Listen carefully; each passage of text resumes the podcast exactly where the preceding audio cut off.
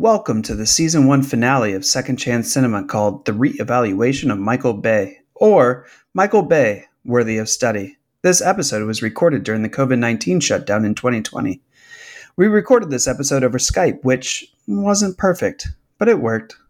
Since then, we have found the amazing podcast recording program of Zencaster.com, which allowed us to record remotely for Season 2 and bring on our friends as guests from other locations. This episode is divided into three parts for your listening pleasure. It has special guest stars with Rudy and Jeremy, their first time on the podcast. There's cursing. And MC and I might spoil a couple of Bay's movie endings. But it's all in good fun as we celebrate the one, the only, Michael Bay. Enjoy the show. Dad! I'm going to ask you this once. Where is Optimus Prime?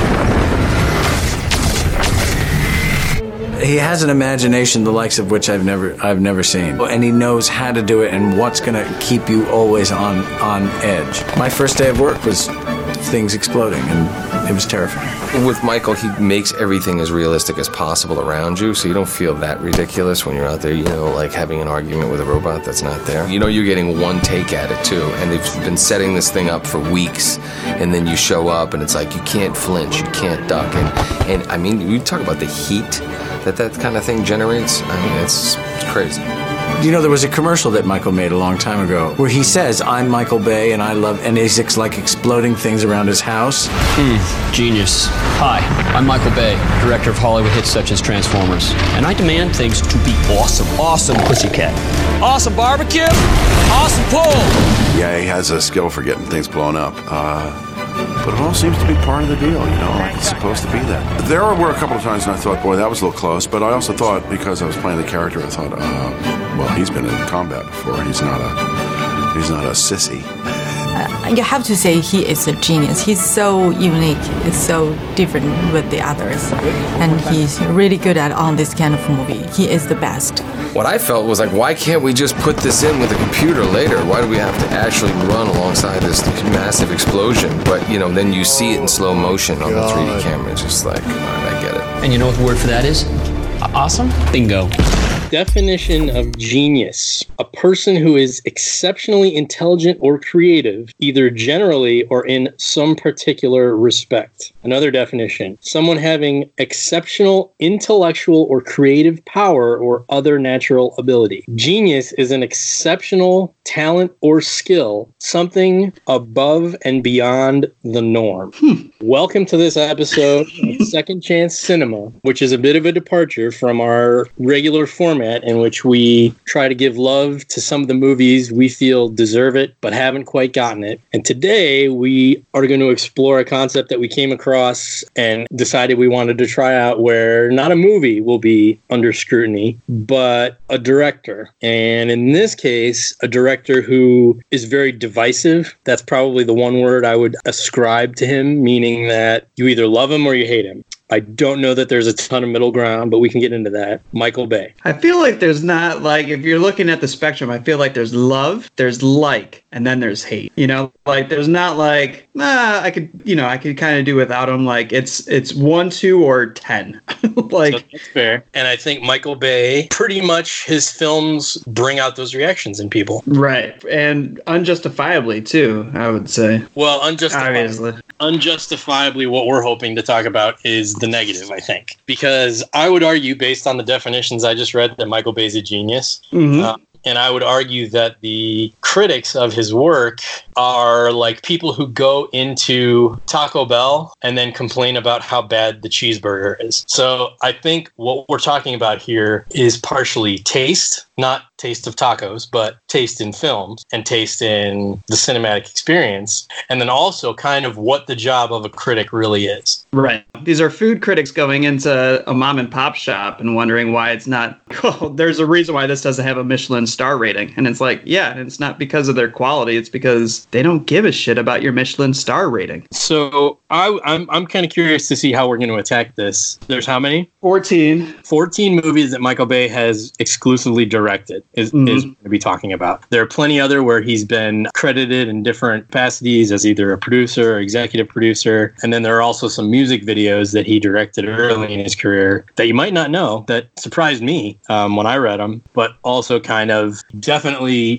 representative of, you know, Michael Bay's style, and sort of just even speak to like an evolution almost that goes from then until now. I think it helps the music video experience. Like, I think like the directors that go through and get kind of like music videos themselves are supposed to be short stories. You know, you got about 4 minutes to pitch the song, right? Visually. And most of the time you have like the low budget music videos that are like 10 grand that are just singers with the mic, and maybe there's a little dancing in the background or whatnot. And then you have the epics, which Michael Bay tackled with his like Meatloaf videos of like, I do anything for love, but I won't do that. Mm-hmm. Where you have a bigger budget and you got about 7 minutes. And if you're able to compact all that, like that is, and make it memorable. Like, I feel like everybody remembers Meatloaf's. If you see it once, it's in there, you know, it's ingrained. Yeah. And now, so I think he did a lot of practice with that. Correct me if I'm wrong, and I know you're too humble to bring it up, but did you not write a music video? Yeah, I've written several. I've written about 30. Oh, really? That many? Yeah. Oh, I didn't know that. Yeah. You have a, you know, kind of an intimate knowledge of at least that sort of media. And then you've obviously written screenplays and stuff too. So maybe this is a good place to jump in. Well, first I wanted to ask about, are we going to try to do poetry here? Because we don't really have a trailer to play, which is usually when we do our poetry. Right. I didn't know if we were going to play a trailer for every movie, or I think we got to have like one poetry. So we got to like pick one movie that we would show the trailer for. Okay, maybe we can... Maybe The Rock? Let's play the trailer at the end of this episode. Okay. And we'll write our poem, our poetry as an ode to what we've discussed. How about that? Gotcha. Okay, so we just need to remember to do that. Speaking of remembering to do things, and this is going to be completely off base, but it's been forever since we've given them a shout out, and they gave us a shout out about a year ago. Vintage Baseball Podcast. We should give them a shout out. So we thank everybody for coming along and listening to the podcast. Before we get into the genius that is Michael Bay podcasting, there's about, I think, like 80,000 podcasts out there. We are delighted that you chose ours for your listening pleasure for this next hour or so. And we want to say that if you like our podcast, we have a friend that has one. It's the Vintage Baseball Podcast. And there's a sect out there that nobody really knows about of vintage baseball, where they play by all the rules set back in the golden days. Gloveless, you know, they're catching with their bare hands. They're playing out in fields that have like trees and creeks running through them. And if you go out and see their games, they will teach you the history. And it seems like a great group of guys, and they get together and record a podcast. And so if you want to know the history of everything of vintage baseball, see where it's playing in your area, I would suggest checking it out. And I guess his name is Swamp Fox Frias is his podcasting name. So if you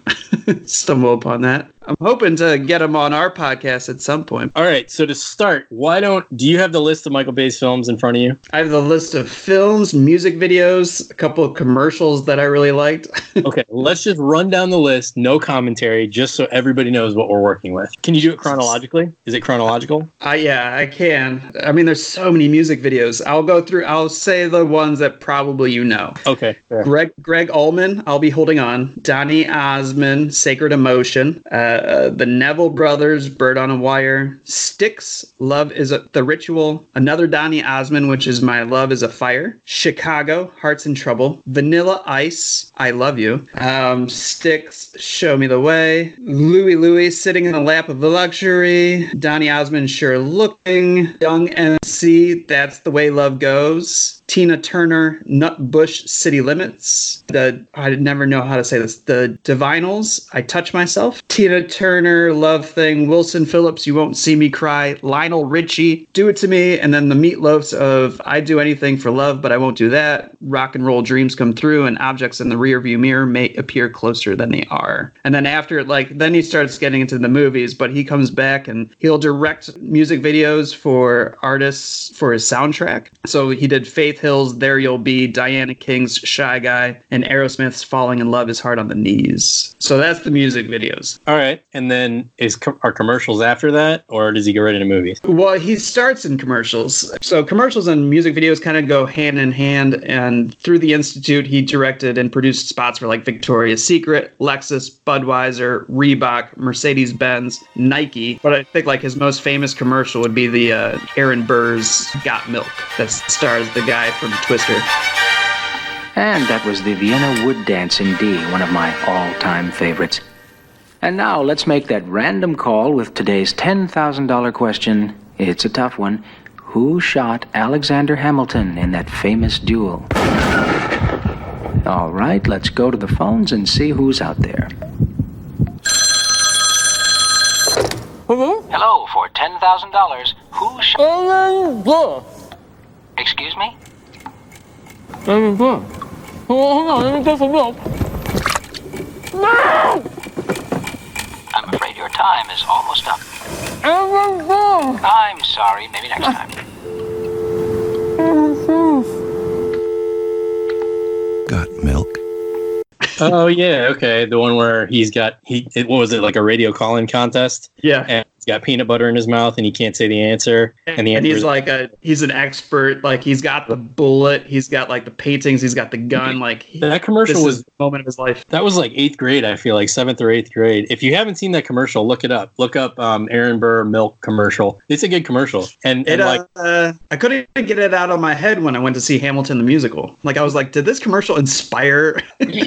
Okay, so then we get into the movies. So start with these. All right, the movies. Starting in 1995 with Bad Boys. Bad Boys, The Rock, Armageddon, Pearl Harbor, Bad Boys 2, The Island, Transformers 1, Transformers Revenge of the Fallen, Transformers Dark of the Moon, Pain and Gain in 2013. In 2014, Transformers Age of Extinction. Then 2016 was 13 Hours, The Secret Soldiers of Benghazi. 2017, Transformers The Last Night. And 2019 was 6 Underground. Okay, so, and 6 Underground, for those of you who don't know, is a Netflix exclusive movie with Ryan Reynolds and I feel there was somebody else big name. The Little Franco, Dave Franco. Oh, yeah. So that was 14 movies, and I looked up a total of almost $8 billion gross worldwide. He is the third highest grossing director of all time. And then Spielberg? He beats Cameron. Cameron is fourth. So who was number 1 and 2? Spielberg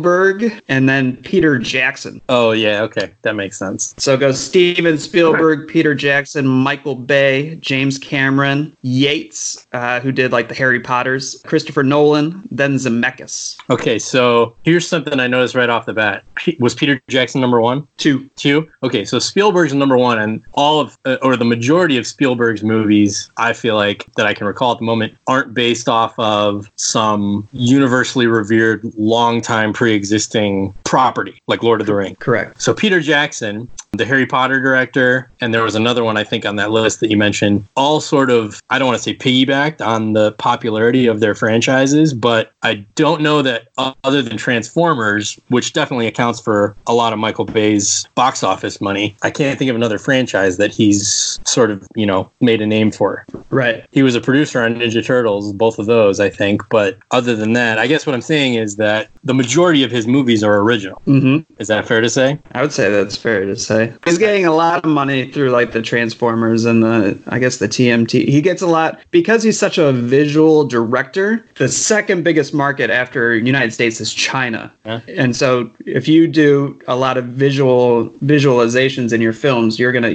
to hit it big over in the Asian markets. Right. Which, I mean, I don't think he's ever been shy about that's pretty much why I do what I do. I mean, the great thing about him, and probably what makes him so divisive, is the fact that he is not, he is not shy. He's I guess apparently a very humble man in real life. He doesn't get jokes or anything like that, but he goes, no, one of his quotes that I wrote down was, I make movies for teenage boys. I'm like, yeah, and I've heard that before too. But I'm curious, why is he humble? Because he doesn't get jokes. I mean, once we get down, like I told you last night, I was like, I got like 30 pages of notes. Right. But a lot of the reasons why people hate him is because, well, high art critics hate him because he makes popcorn movies for teenage boys, which he's, you know, he's not shy of admitting. And right. The second thing is he has a horrible reputation on set as a director. And if you like get into like what people say about him on set and then, you know, off set in restaurants, he is a very hard director, but in the same instance, that's almost a part that he's playing based off of like then at restaurants. I think Martin Lawrence said he's the guy that will laugh at a joke and then ask you after why it was funny.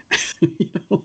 Okay, so now riddle me this. Stanley Kubrick, mm-hmm. one of the great directors, right? Mm-hmm. Was he not notoriously an asshole on set? Probably. I mean, I'm asking because I know I've read stories about The Shining where he put Shelley Duvall through like days of hell to get a specific shot, you know, just very, very methodical to the point of bordering on abusive stories. Right. Yet he's regarded as this high art revolutionary director, whereas Michael Bay, people just sort of dismiss it as him being a dick.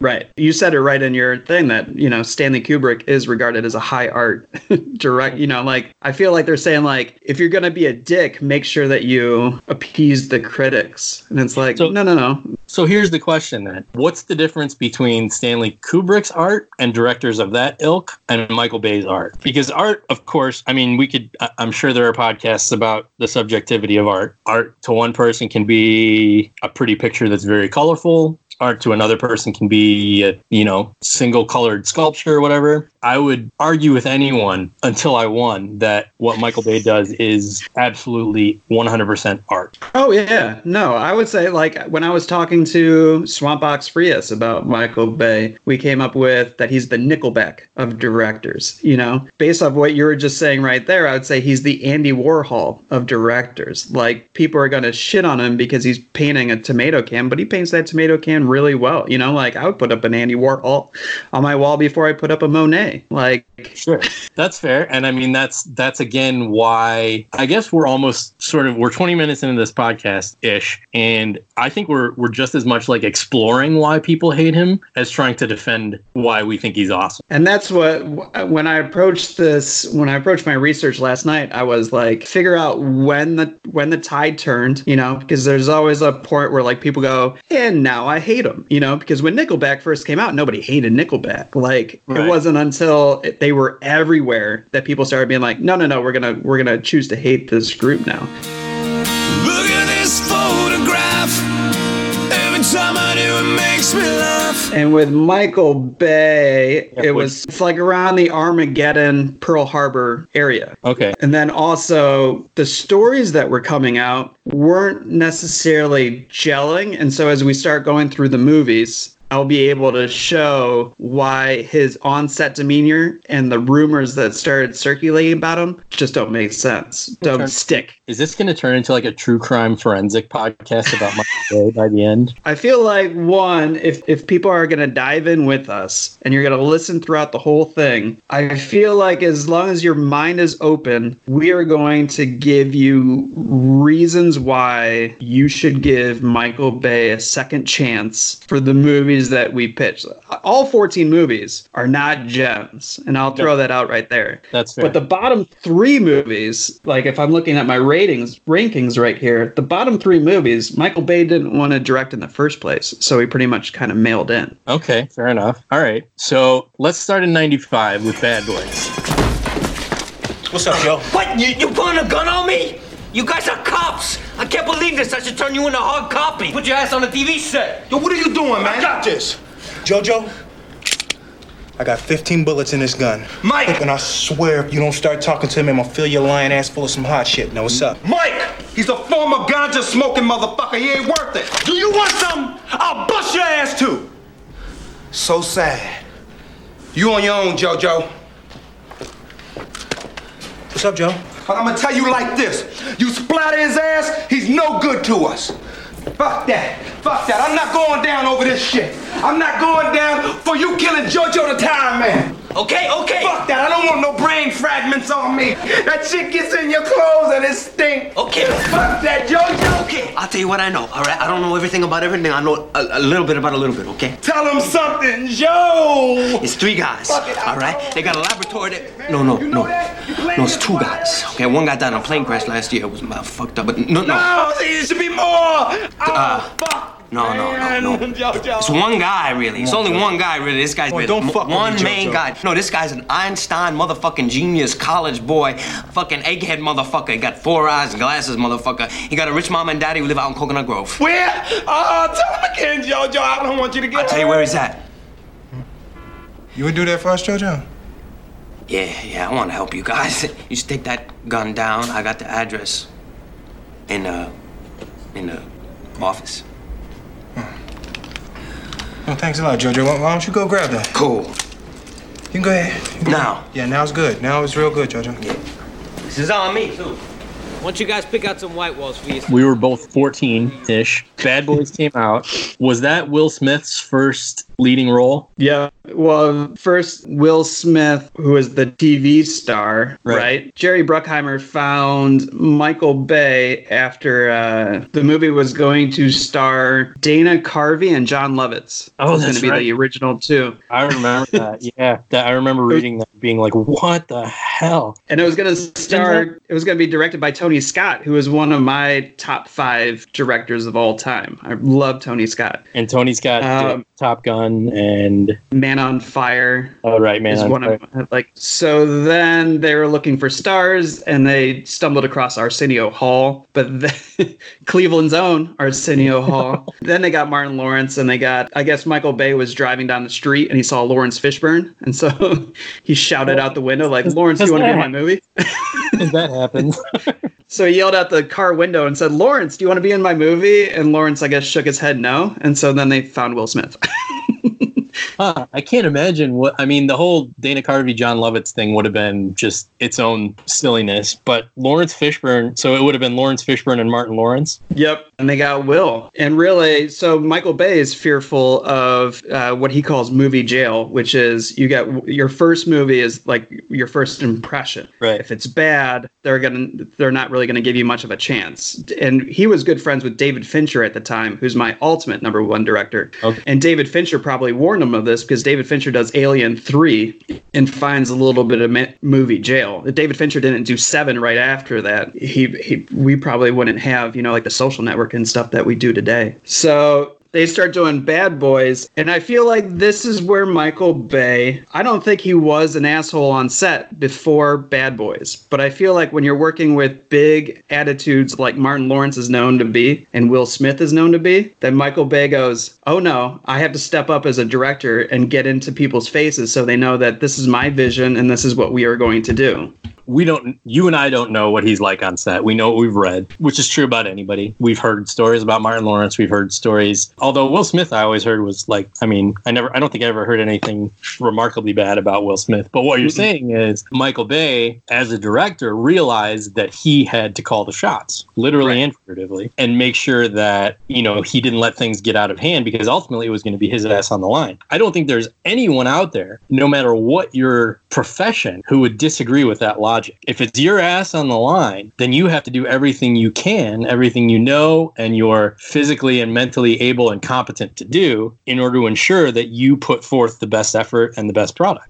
That's true in filmmaking just as much as it is in, corporate business or sports, the coach of the teams, the manager of the office. I don't think that's a remarkable mindset, the way that the people who talk about Michael Bay so pejoratively seem to think it is. Right. Absolutely. And like the one example that I found was, or Michael Bay and Martin Lawrence in an interview, and Michael Bay says, by week 2, Martin was being a dick to me. And I was like, what is this attitude? And he didn't trust the white man. That was the deal. And Martin Lawrence says, that's exactly what it was. Michael, he has a certain bravado. One time he said to me, I need your notes on the script. And I looked at him and I said, Michael, yeah, I'll get the notes to you when I get to it. And he just looked at me with this blank stare like, oh, he did not. And so then Michael Bay says, says, eventually I took him aside and said, dude, what's your deal? I'm busting my ass to make you look good, make you look funny, and you just keep belittling me. And Martin Lawrence gives a speech and he says, I'm a black man that made it from nothing. And I said, you know what? I'm a white guy who made it from nothing too. I grew up in the fucking valley. And he said, instant respect. And Martin Lawrence said, I had to get to know him. We grew to be the coolest. So it's like right there, like he's tête-à-tête, you know, like where are you coming from? Because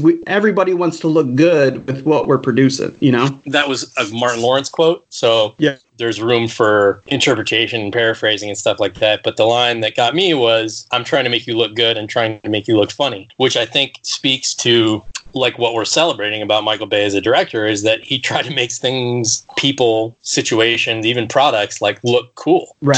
To everything.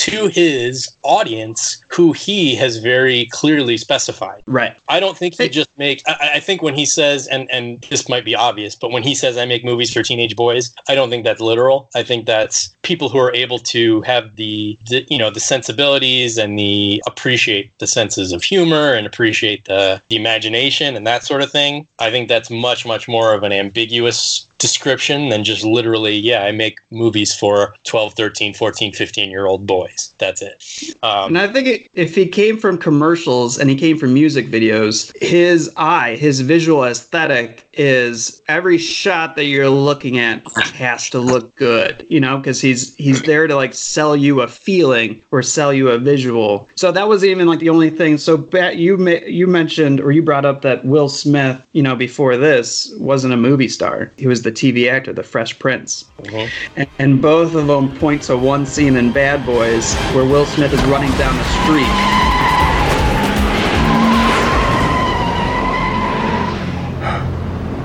Don't ever say I wasn't there for you.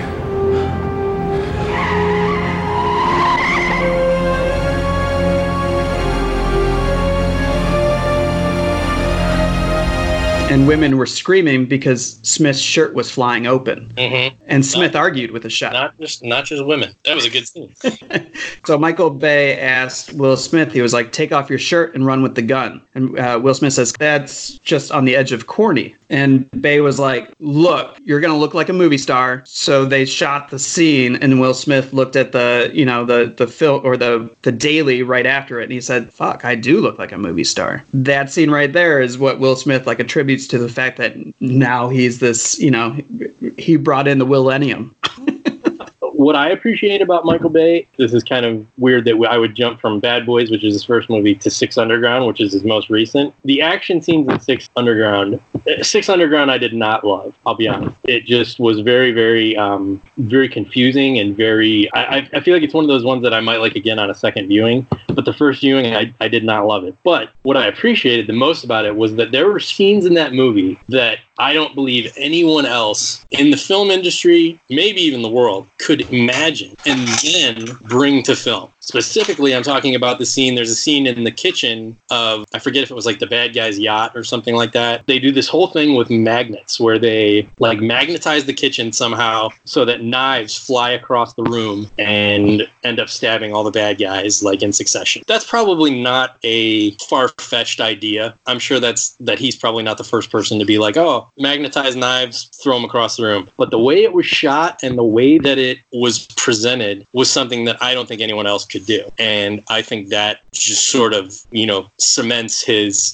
role as what I believe is a genius. So there's a film farther down where he talks about it. He's a director of action, which I think is the number one thing about Michael. Like if you like action, you like action sequences. There are things in Transformers in all five movies, and I did not like all five movies, but there are scenes in it where you're like, how does somebody wrap their brain around what they're going to pull off, you know, with all the moving parts that are in it? And Michael Bay... literal moving parts, like ears and stuff on Optimus Prime's head and all that, but also moving parts like, you know, the complexities of like a single scene, like where Optimus Prime transforms for the first time and he's got all this visual stuff going on. But then there's also this like sweeping camera and there's also this tension that's been built up. I remember when Transformers came out and there was backlash. Same thing with Ninja Turtles when they both came out and people were like, oh, Michael Bay's going to direct them. And I thought to myself, Who other than Michael Bay would you want to direct a movie about giant fighting robots and mutant Ninja Turtles? Like who? Who would you want to do that? Right. Yeah. Well, that's what. So he was driving down the street once, and I think this is like a Bad Boys 2 reference, but he looked to the side and he saw. No, this is The Island. He saw a truck carrying a bunch of cargo, and he was like, "What if that cargo just fell off the truck?" And then he writes it down and he puts it in a movie. You know, like he's just one of those people that goes like, "That's a scene right there. I'm gonna direct it in something." You know, like and then you get scenes like he probably was sitting around and was like, "What if somebody could control magnets on a ship?"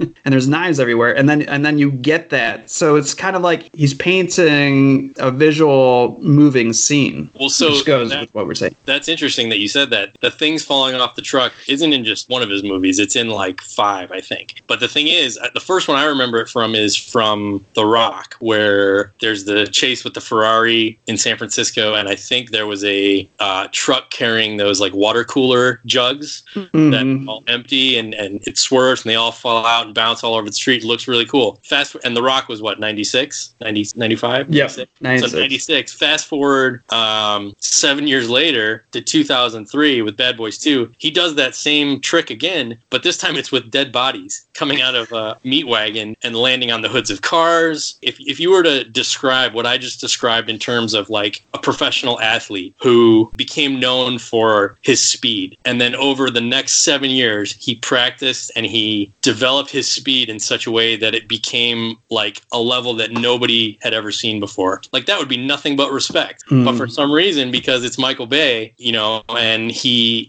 happens to have things falling off of a Budweiser truck that's a clear product placement, people just go nuts and shit on it. Right. I think the critics got into the audience's mind. The Rock had that big car chase through San Francisco with first it was a Ferrari, and then there was a Humvee, then there was a dirt bike and all that kind of stuff. Moving forward, I don't quite recall Six Underground, but I feel like they drove through a cafe or like a museum. Museum, that's what it was. So it's like he's taken from like his first couple films, Bad Boys and The Rock, where there were these like really formulaic car chases. And now it's like, it's almost like him saying like, dare me that I can't do a car chase through a museum. But you look at these car chases that he does so well through Bad Boys 2 on the freeway, The Rock, The Island, all these car chases, and yet he gets so much hate, even though the Fast and the Furious franchise is taking over the world. Well, that's a whole other podcast. I mean, you were talking about earlier, like the moment when people started turning against Michael Bay. I feel like the Fast and the Furious franchise with the trailer they just dropped is like close to that because,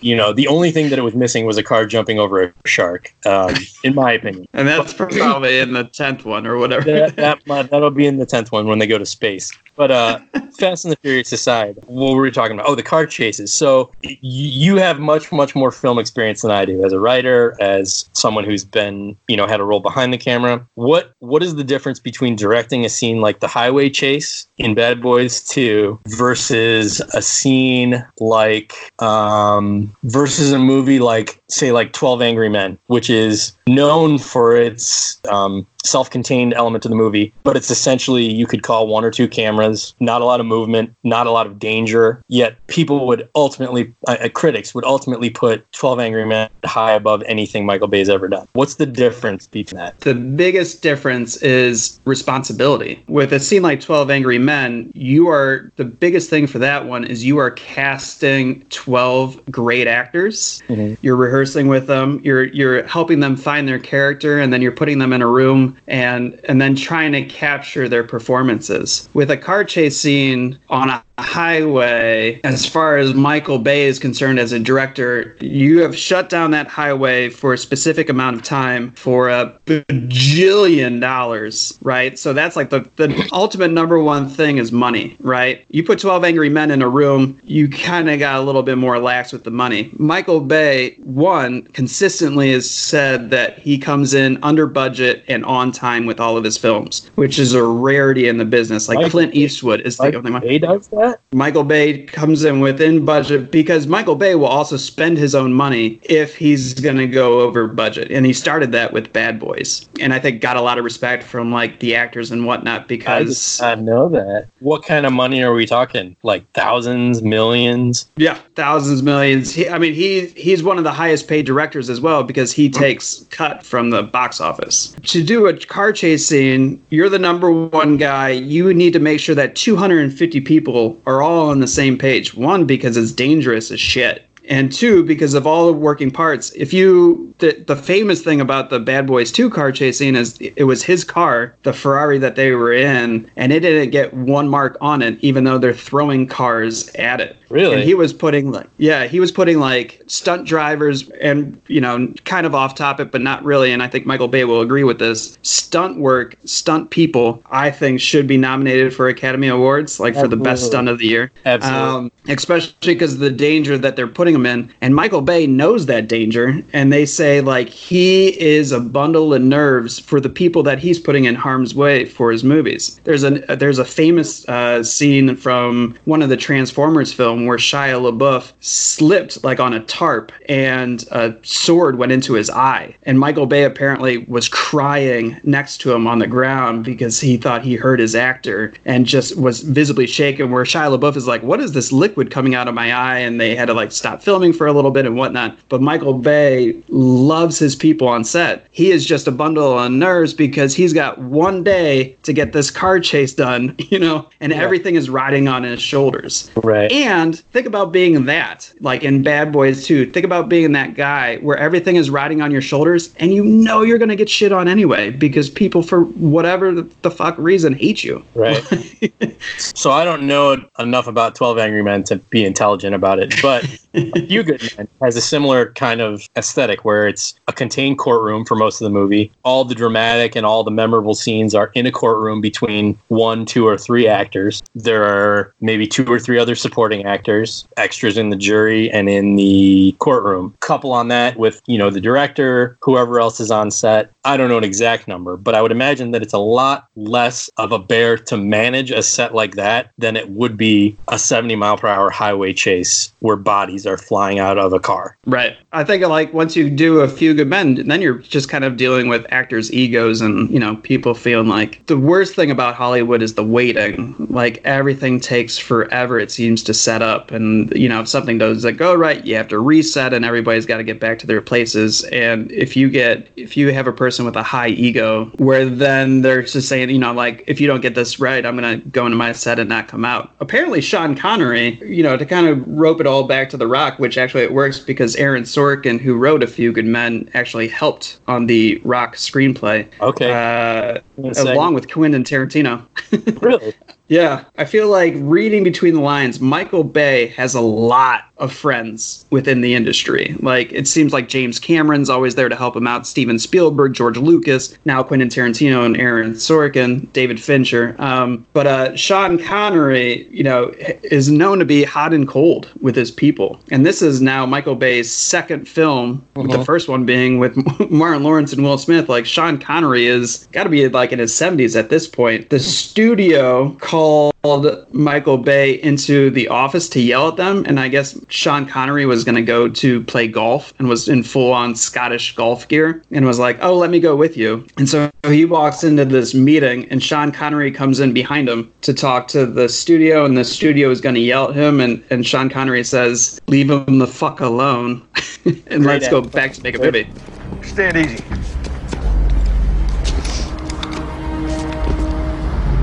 Thought I'd been in the service a long time. Name and rank, sailor? Well, it's Army, actually. Answer the question and address him as General Sir. Captain John Patrick Mason, General Sir, of Her Majesty's SAS. Retired, of course. You're a long way from home, Captain. How the hell are you involved in this? Oh, I have a unique knowledge of this prison facility. I was formerly a guest here. Did they bother to tell you who I am, why I'm doing this? Or are they just using you like they do everybody else? All I know is You were big in Vietnam. I saw the highlights on television. And you wouldn't have any fucking idea what it means to lead some of the finest men on God's earth into battle and then see their memory betrayed by their own fucking government. I don't quite see how you cherish the memory of the dead by killing another million. And this is not combat. It's an act of lunacy, General Saar. Personally, I think you're a fucking idiot.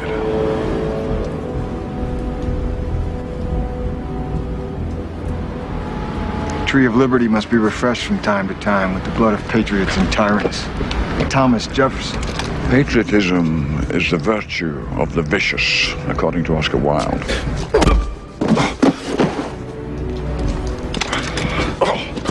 Well, thank you for making my point. And Sean Connery was also helping Michael Bay not be a complete dick on the set, because he was yelling at people too for Michael Bay. Like, I guess there was a crane that was like hanging out, and Sean Connery said, "Why is that there? That crane's been out here for 2 days and nobody's using it. You're wasting money." Like, interesting. I don't know a ton about Sean Connery. I know actually most of the stuff I've probably heard about Sean Connery is not very flattering, but it's clear that he's a big player and a legendary actor, you know, separate from what he might be or not be as a human being. But that's a ringing endorsement in terms of someone in your industry going to bat for you. Here's what I'm imagining.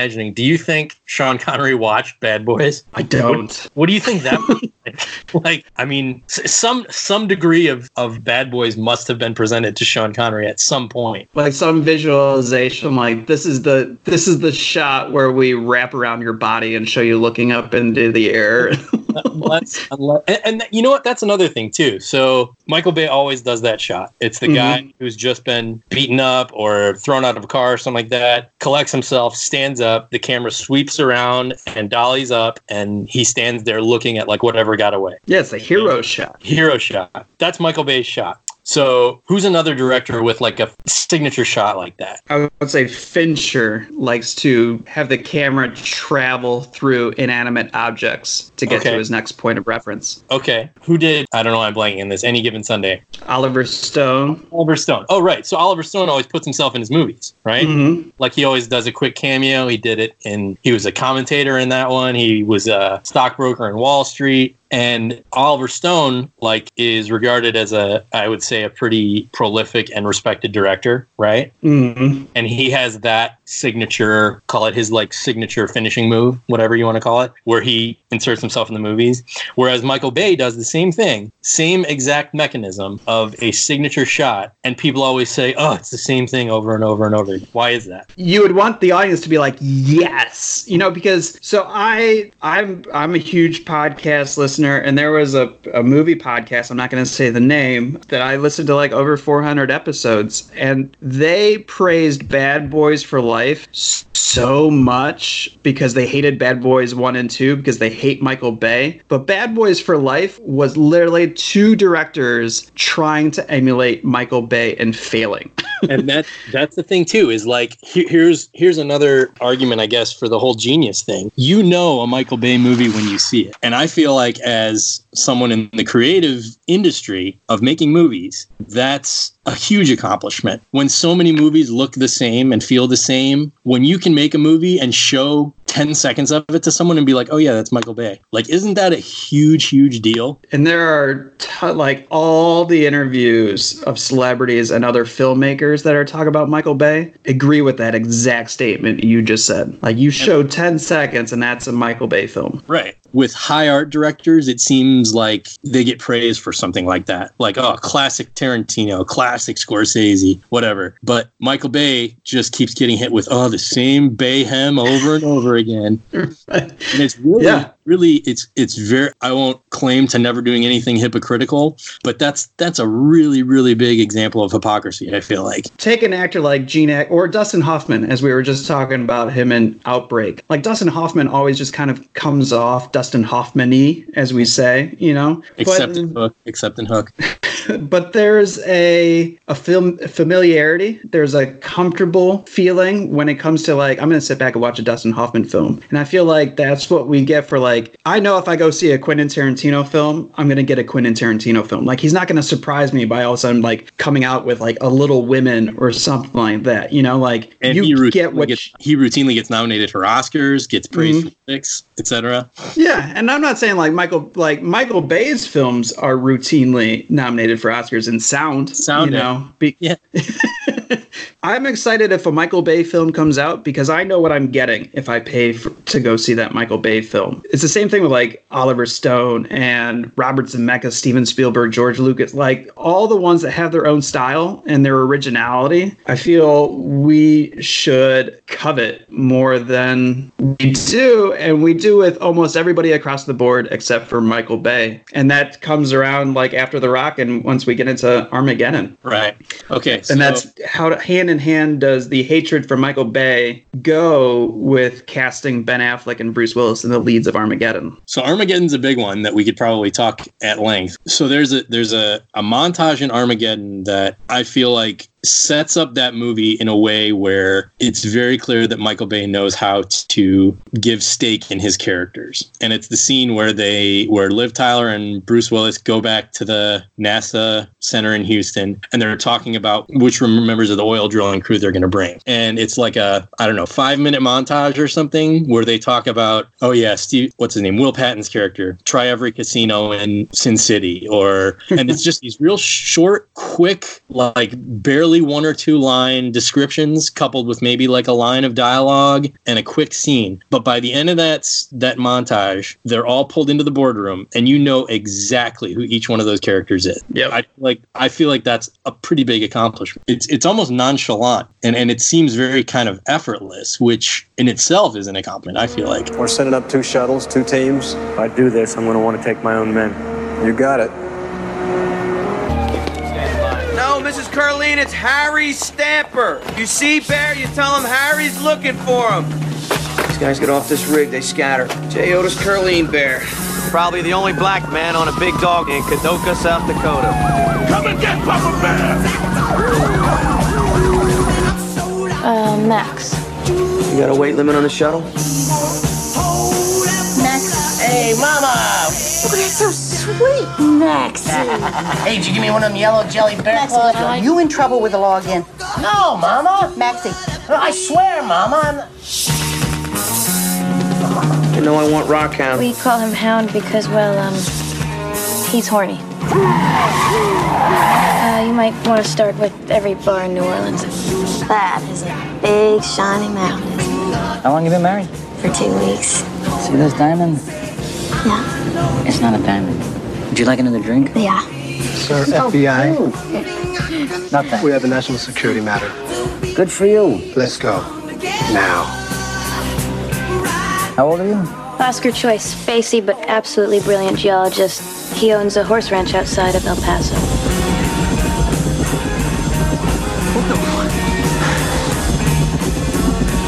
Mr. Chick Chapel. At the Crab's Table, Caesar's Palace, Las Vegas, Nevada. Yes! Last time. Shaw Chapel. Game's over. Who's gonna run the other rig? How about Benny? He's good. The only one knows how to run as well as I do is AJ. I thought you said you couldn't trust him. I thought you said I could. Yep, you are on your way, AJ. Well, being in business for yourself has its advantages. Make my own hours. Nobody shoots me in the leg. You don't got a gun on you now, do you? Oh, good. So I kind of wanted to get back to this whole thing about you asking me for help. Does that mean that there's actually a job that Mr. All Go, No Quit, Big Nuts, Harry Stamper can't handle by himself? It needs my expert advice? Something like that, yeah. Well, no. I mean, is something like that, or is it that? I mean, you and me got a real problem. You know, Harry, there are only 5 words I want to hear from you right now. Those words are, AJ, I really look up to you. You've been a hero of mine for a long time, and I'm very impressed with your work. I'm emotionally closed off. I It's like 11 words or something. You know what? How about just AJ? I'm sorry, and I love you. No, AJ. There's not a job on the planet that I would want you to work with me on. I mean that. So what are you doing here? Barry, what's the job? The major hate against Armageddon was because high art critics felt like it was unbelievable. And actually, when I was talking to people about this Michael Bay episode, they're like, one particular stood out and was like, I just can't stand Armageddon. And I was like, what's wrong with Armageddon? He's like, oh, just, you know, you're setting up a bunch of oil drillers to save the world or whatnot. And this all came out because Michael Bay took a geology course with a tectonic expert at Wesleyan, and the tectonic expert said, calamities happen. It's the plumbers who will fix the world. Oh, that's absolutely true. That's what we're going through right now. Yeah, no, you're absolutely right. The book World War Z, before it was a movie, the book's fantastic, and it talks about how, like, you know, if there ever were an apocalypse, which... who knows? Catch me tomorrow. As long as aliens are involved. Yeah, it's going to be the tradesmen, you know, like plumbers, contractors, people who can build things, people who can make things safe, people who can refine things so that we can use them. Those are going to be the people who are of the most value. Mm-hmm. I think it's pretty easy to throw a stone at Armageddon and say, why wouldn't they just train the astronauts to be oil drillers instead of training the oil drillers to be astronauts? And my answer to that would be because you have to remember that it's not a documentary, it's a movie. I feel like sometimes people go into Michael Bay's movies expecting accuracy and even to a degree plausibility when these are the same people who were over the moon for E.T. and The Shining, which, you know, are equally as implausible or as far-reaching, maybe, as oil drillers becoming astronauts. One of the quotes is, how do you make the fact that the world is about to blow up seem like a lot of fun? You know, like, and that's Armageddon. Like, the movie has a lot of heart. The movie is probably one of the top 5 movies that could make me cry if I didn't fight it as hard as possible. Yeah. I never understood how people could turn on this movie that I think is one of the most fun movies that moves really well. That's the other thing with Michael Bay films. They move really quickly. If you're strapped to a seat in a movie theater, like that movie is just going to just keep coming at you. Right. The thing you mentioned with Armageddon, and I remember, you know, like growing up as a kid, you used to see these like, you know, broadly painted characteristics of good movies were that they would make the audience cry. They would appeal to emotion. You know, like if you were a kid watching a TV show where the characters went to a movie and someone was crying in the audience, you were like, oh, they're seeing a really good movie. You know, like that's a movie that's really tugging at their heartstrings.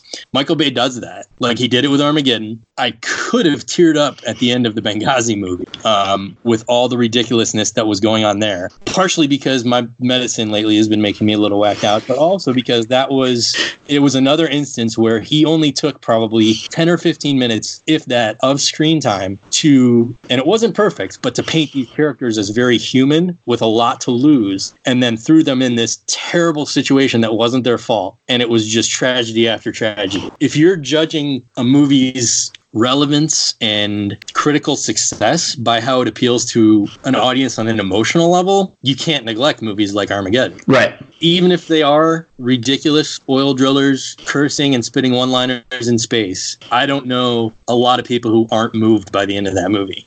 I don't think I would trust somebody that's not moved by the end of the movie. So I guess my point in that whole rant is that, like, Michael Bay just doesn't just do car chases and gunfights and knife throwing and action and robots and monsters or whatever. He clearly understands how to just yank tears out of an audience's face. With Armageddon, with Nicolas Cage, with Martin Lawrence, and with Shia LaBeouf, Michael Bay seems to have a knack of, like, finding these actors that you will find out later in life or during the moment that are going through horrible things in their lives or like being in a horrible mental space, and he gets these kind of raw performances out of them. Or I think like Armageddon might be, to me, Ben Affleck's best work. I don't know. Boiler Room was great.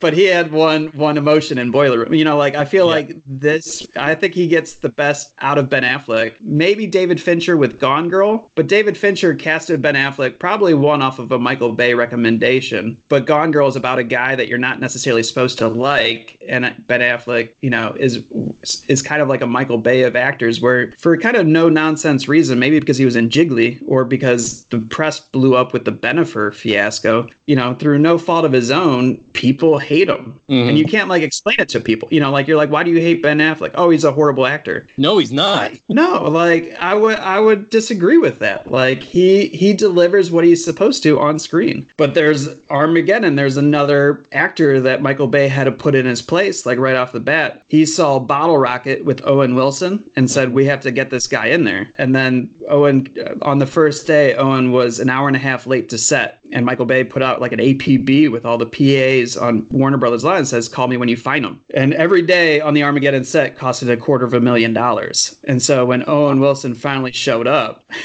Michael Bay put his arm around him and says, oh, and you know what? I worked with Sean Connery, and I got to tell you, he was never late to set. And Owen Wilson was never late again. So like he like will go up and nip problems in the bud before they start. And isn't that the job of a director? So, I mean, like, so that, you know, making sure all his ducks in a row, like he might be a dick about it or what people will say is a dick, and realize everybody in the entertainment industry probably has an ego, especially if you made it, because there's a lot of no's in the world. So you got to be mentally tough in order to get past all the no's in order to get up to a level of like an Armageddon type movie. So, and to work on the film, there's got to be like 2,500 people. So that's 2,500 egos that Michael Bay has to be the biggest one on set. So nobody. Well, not even the biggest ego. He doesn't have to be the biggest ego. He has to know how to manage all the small. He has to know how to manage all the other big egos. Right. Like, I think you can be, you know, we've both worked with bosses before, and some of the coolest, most effective bosses are the ones who are humble, but just know what to say to people. And like you were just saying, the Sean Connery comment about him never being late, like he clearly knew Owen Wilson was kind of an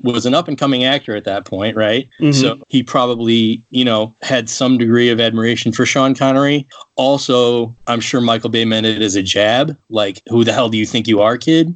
And he was able to say that, assuming it's all true, that in that moment, nip that problem in the bud. When, you know, you hear other stories of stars just running roughshod over directors, or I keep thinking of like Tropic Thunder, when, you know, they're all going crazy at the beginning and Tom Cruise gets on and yells at the director, you're supposed to be controlling these guys and stuff. Like everything and I know that was a movie, I know that was fiction, but everything you've described based on your notes and your research is the exact opposite of that. Like that was a caricaturization of like the silliness of Hollywood. I mean, that's what it was, a caricaturization of the silliness of Hollywood. Whereas you've just given piece of evidence after piece of evidence that Michael Bay like is a competent and good director.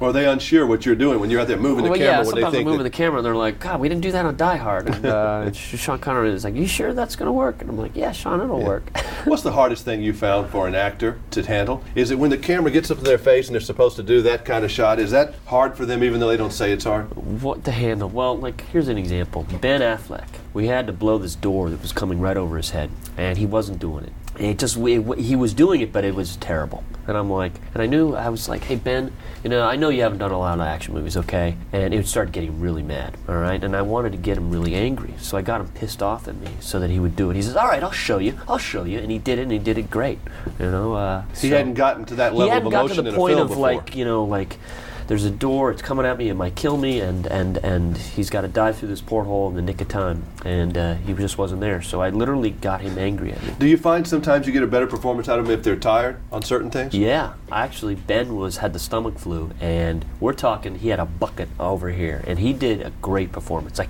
said, Ben, this is great. You can't go home because you're doing a great performance. I mean, he was dead sick, you know, and he did a great performance. It's where they don't kill directors, isn't it? I mean, someone, you know, I would think you need a security man after a while. Sometimes I do. Bruce actually, he says, you know what, Mike? I am not coming out of my trailer till you wear a spacesuit and feel the pain. I came out after lunch wearing a spacesuit, directed for about 3 hours, and I told him, I said, these are nothing, It tweaked my neck for a week. Now, I know Cameron occasionally will scream. Mm-hmm. When I worked in sports, I had some directors that screamed. Occasionally, they would just lose a little control. Do you ever go into the screaming mode, or are you more of a time bomb ready to go off? Oh, I'm not a time bomb. I'm a very open. I played sports, and it's I always had tough coaches. So I'm on my crew, but we laugh a lot. But I'm tough. I'm tough in that I like to keep shooting and keep moving. Do people know when you're serious? Yeah, they know when I'm serious. This is the same crew I've worked with on The Rock, and do you pout? No, never. You're pout. Just I don't pout. Never pout. So when you're mad, it's pretty much obvious. When Michael's not having his. I don't like stew. See, the thing is, I don't stew. I don't like sit there and just be angry. You go from 0 to 100. I get it out, and it's and then we laugh about it. Okay. 5 minutes later. Just trying to get into the psyche of Michael Bay. Thank you very much. Well, I'll charge you $50 for that, and I'll send you my bill. Thank you. So we were talking about, I think we should split this into two parts. Honestly, at this point, I'm thinking three. Because there's one last thing on Armageddon to get to, because there's one thing that we have to talk about when we come to Michael Bay. His biggest critique is his misogyny with women, right? Mm-hmm. And there's two huge episodes that were splattered all over the press that people point to and go, that man's a chauvinist pig based off of his interactions with Megan Fox and Kate Beckinsale. Okay. So, but neither of them are on the Armageddon set. And I think this is the story that I'm about to parlay is a good prologue to what we get to. And it has to deal with Ben Affleck. So Ben Affleck, new guy on the scene, this is going to be his first major action movie. And Michael Bay right now is still working with Jerry Bruckheimer. And Jerry Bruckheimer is, famous for really catapulting Tom Cruise to the spotlight with the Days of Thunder and the Top Guns and everything of the world. So Ben Affleck gets to the set and they say they put him through the Bruckheimer Bay machine and told him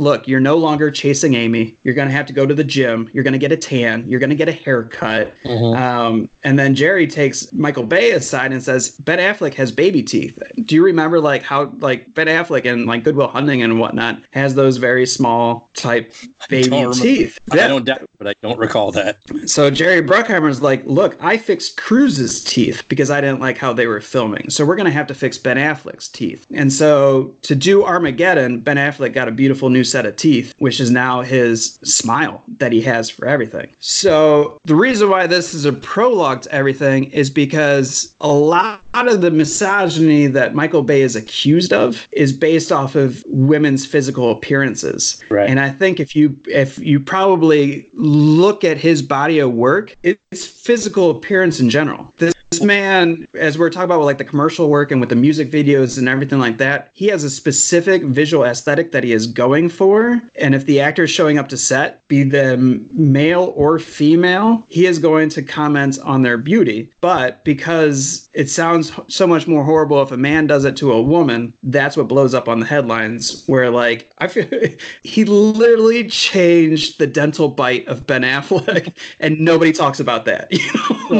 Also, what we mentioned earlier, telling Will Smith to run with his shirt open, is that not sort of the same vein? That's when we started the show, and I said this is going to go into this beautiful order where I'm going to try and convince people Michael Bay. I feel it helps the case if you say, no, he is just blunt to everybody. This is what he wants. He has 250 people waiting. He's wasting $250,000 a day. This is what he wants. Can you do that for him? Getting his actors and actresses to look a certain way, bluntly instructing them and directing them, seems like it's something that he does without prejudice, based on those examples that you just told me. Mm-hmm. I don't think that's an unfair argument. It seems like there's evidence for certainly both sides. I definitely didn't know Ben Affleck's teeth were fake. That's heartbreaking. I certainly didn't know they were fake as a result specifically of Armageddon. And the Will Smith shirt thing also is I'm sure there's room for an argument about double standards, where telling a man to run with his shirt open is different than telling a woman to run with his shirt open, or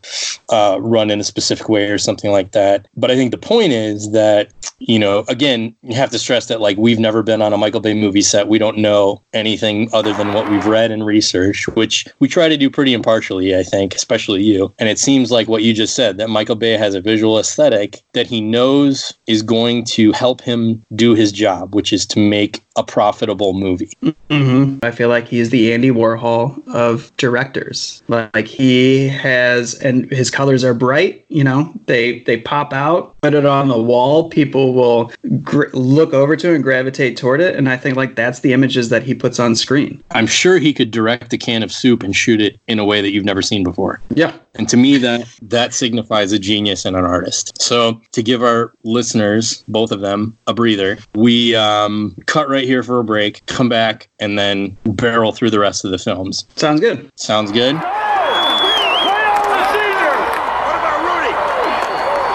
You brought him to the dance, so why don't you introduce him? All right, we're going to take you out with this special Michael Bay three-part episode with the vocal stylings of a man named Swamp Fox Frias, who hosts his own podcast, the Vintage Baseball Podcast. So if you like the way that he sounds, he will tell you all about the rules and regulations and the history of vintage baseball with the VBP podcast. So this is his love letter. I would say it's a love letter to Michael Bay. Absolutely. This love letter to Michael Bay we're about to play, we actually received, I think, about 4 months ago when we were planning on doing this show.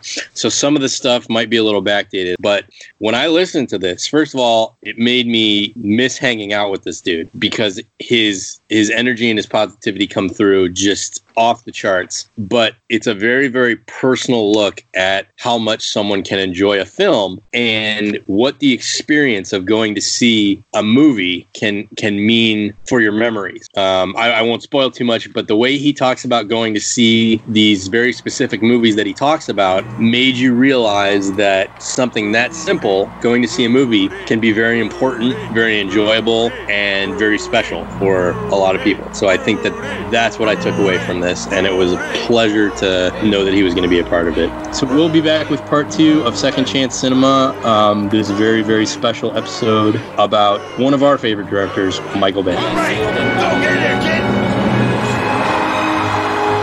All right, first, thanks Spro and MC for having me on the podcast. Big fan, longtime listener, first-time caller. So this is my defense of Michael Bay. So the case I'm going to make for Michael Bay is going to be centered around 4 movies. It's going to be centered around Bad Boys, The Rock, Armageddon, and Transformers. It's a very, in the conversations that I've had with people now, having gone to college and majored in theater and studied acting and stuff like that, there are certain names that are mentioned that elicit the same reaction within those circles. Michael Bay is one of those. So when you would say, like, a Michael Bay film or Michael Bay, there's like an eye roll sometimes. It's like, oh, he's beneath us. But my first introduction to Michael Bay was in 1993 with the Meatloaf music video, I Would Do Anything for Love. Now, if people know the song, and if you don't know the song, there's something missing in your life, and that song will fill that void.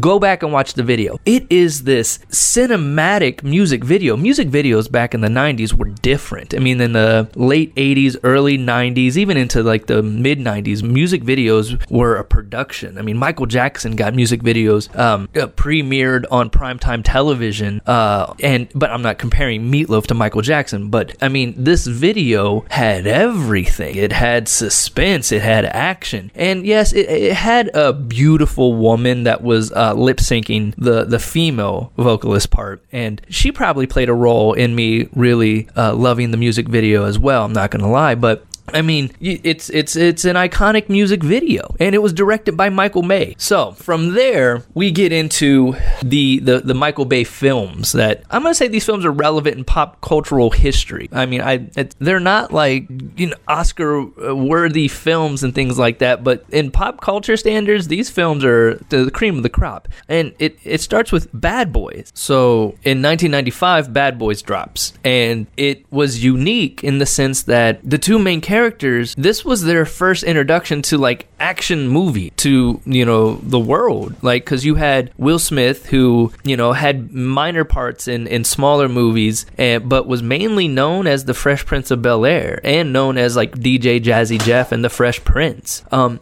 then you had Martin, whose television show was only 3 years old at that time. So you had Martin coming in at the height of his comedic career, and you had Will Smith kind of like reinventing himself. He wasn't gonna be the Fresh Prince anymore. This was his introduction as a legit action star. And I mean, Bad Boys is, I understand I'm probably in the minority on this. I think it's brilliant. I love that movie. It really had everything. It catered to a wide range of audiences, because up until this point, I mean, you had Eddie Murphy in the Beverly Hill Cops series, and then like, you know, 48 Hours. But I mean, you had two of the largest stars in the African American community spearheading this action movie, and they knocked it out of the park. And it had such a cult following. I don't even want to say cult, because it was a blockbuster movie, but Bad Boys had such a following that they came out with Bad Boys 2 in the early 2000s. And oh, that was appointment viewing as well. Like, I went to go see that movie in one of the only remaining drive-ins in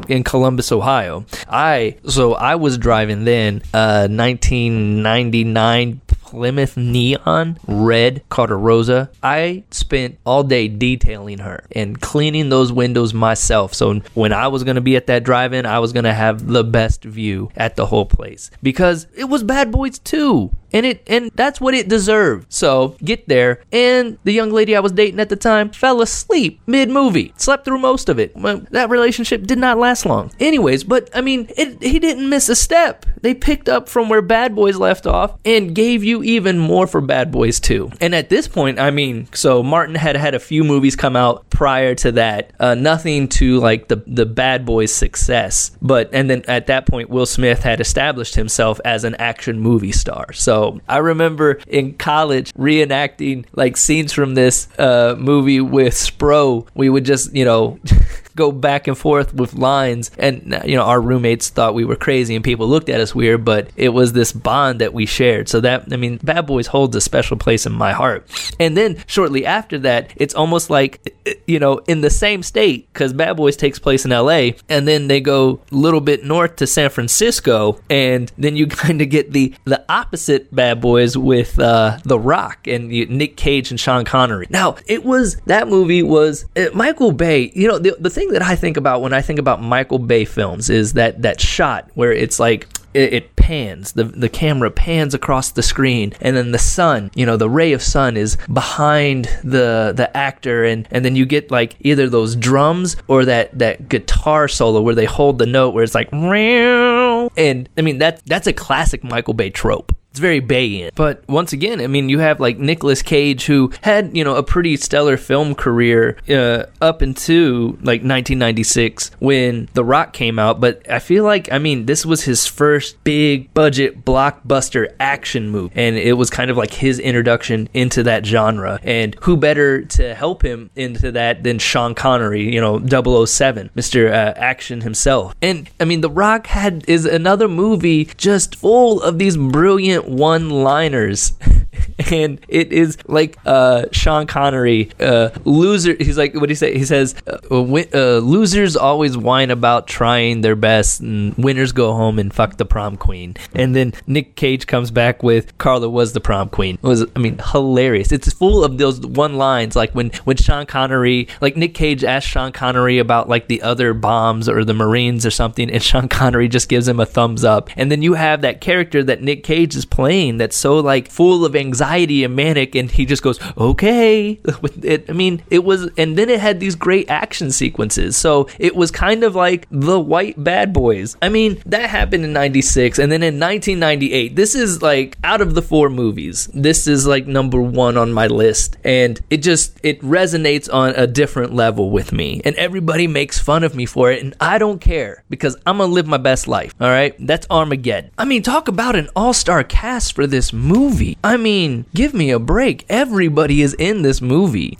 a young Owen Wilson is in this, and it's this cast of characters. Yes, the premise is ridiculous. You know, you get people that be like, oh, there's an asteroid heading to Earth. Let's drill and put a nuclear bomb on it. Okay, but that's not why you're going to this movie. You're not going to the movie for a realistic approach to the problem that is presented. Okay, you're going for those operatic scenes of, like, you know, slow motion walks and the sun setting in the background. And so let me give you a little bit of backstory here. You know, I'd seen the commercials and the trailers, and Aerosmith had just made a comeback with that song, and so I organized like this, you know, to go see the movie with some friends. And the girl that I had a crush on all throughout high school, she agreed to come along. So it was kind of like a date, but not really. But so we're sitting there, and we got there late, so we're like in the second row, and we're sitting there, and she's sitting next to me. We're sharing popcorn. It's like real romantic and shit. All of a sudden, the part, spoiler alert for those who haven't seen Armageddon. You know, fast forward. Okay, so the part where Bruce Willis pulls Ben Affleck's air hose and then rips the patch off and puts him on the little lift thing, and he's like, she's your little girl now, and like Ben Affleck is crying and screaming, Harry, don't do this, Harry, I love you. I'm sitting there next to the girl that I have had a crush on forever, and I'm like, I'm about to cry in this movie theater. What the hell is going on? She can't see me cry. What's gonna happen? And it wrecked me. So in Armageddon, you have Bruce Willis, an established action movie star. But, I mean, while he's possibly the main character, you know, he's one of the characters. I mean, it's almost like it's Ben Affleck's introduction into the action movie genre and the cast around them as well. So he's taking these characters that you normally wouldn't see in action movies and putting them on the forefront, and it's brilliant. I guess that's kind of why at the end of Armageddon, Bruce Willis died, and he passes the torch to Ben. Ooh. That's deep. I'm going to have to take a second here. I literally, after that movie, I went out and bought the soundtrack. I think I probably still have it somewhere around here. The CD of the actual soundtrack from Armageddon. And I listened to that for the summer of 1998. It was on a steady rotation. I mean, and that's something Michael Bay utilizes pretty well. The music in the movies, whether it's the score or the original songs for the soundtrack. But, I mean, that movie in the summer of 1998 made a lasting impression on me as a young child, as a young adult.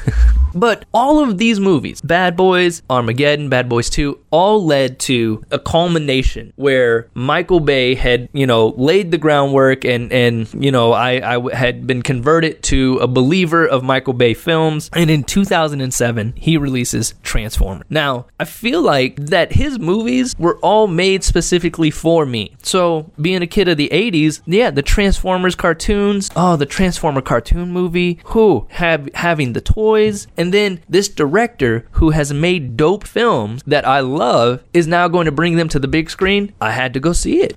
Now, gosh, I was living in New York when this movie came out, and like it was like close to $50 to go see this movie for like 2 tickets, and I was broke, but this was Transformers, and I was gonna make the sacrifice. Yeah, I was gonna have to miss a meal the next day, but I was gonna see Transformers, and it was worth every penny. That movie was on point. Yes, everybody can talk shit about, you know, Transformers 2 and 3 and 4 and make fun of that, but the first Transformers movie was damn near perfect. And I even did, like, I remember it was the first bootleg film I bought in New York, at the place where I would do my laundry, at the laundromat. There was always this lady selling you know, DVDs and movies, and I remember purchasing Transformers from her for $5. It was such a horrible copy too, but I didn't care because that movie was dope. So here you had, once again, like Michael Bay kind of doing what he had done with Bad Boys and Will Smith and Martin Lawrence. So Shia LaBeouf was I mean, God, he was the Disney kid from Even Stevens. And yeah, he had done like the indie films of like The Battle for Shaker Heights and stuff like this. But this was a big budget action film. This was Transformers, baby. And so he comes in, and I was like, man, I wonder how this is going to translate, because I'd always seen him as that goofy Even Stevens kid. But I mean, it's almost like Michael Bay knows how to take those actors in that part of their career and nurture them and guide them into the action movie genre. And it was almost like an ensemble cast. I mean, he had Tyrese in that movie. And, you know, it was because he was in Fast and Furious 2. But he hadn't launched his Fast and the Furious, like, action movie campaign yet. So, I mean, getting into Transformers was, you know, his first step into that door. And it, once again, it checked all the boxes of a Michael Bay film. Did it have, you know, those epic scenes of, you know, heroes slow motion walking, or, you know, the sun setting in the background during, like, the golden hour and glistening on the movie star's face. And it... the music, the one scene that came out, you know, I was sitting in the theater, and I actually, because, you know, I'm sometimes loud when I watch movies and I say things out loud. It's this, so it's the scene where Sam and his friend are getting ready to leave the park, and he sees Megan Fox's character walking down the road, and Bumblebee turns the radio dial and it pops on Drive by the Cars, and I love that song. So when that happened, I went, shut up. And I knew, I was like, this movie is speaking directly to me, and I loved every second of it. So that's the case I'm making for Michael Bay. I think that he was able, especially for myself and people who grew up with me and in my generation, he was introducing new action stars to us and doing it so well that, you know, we were going to trust whatever happened next. So, like, I mean, if you think about it, in the 80s and the 90s, the big action stars were, you know, Schwarzenegger and Stallone, and I'll say Kurt Russell because he was in Tango and Cash, and like Swayze and Roadhouse. You know, these were the action stars, and Michael Bay was introducing new action stars to us, people that we wouldn't necessarily consider for action movie. And it worked. In every film it worked. And, you know, I mean, these are just the ramblings of, you know, 15 and 14 and 15 and 16 year old Rudy, but I mean, it makes sense.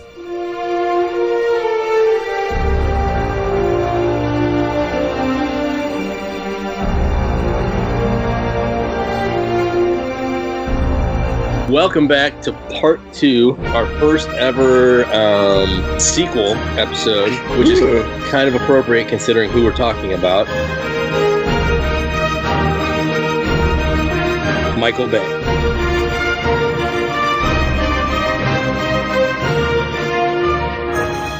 So after Armageddon is Pearl Harbor.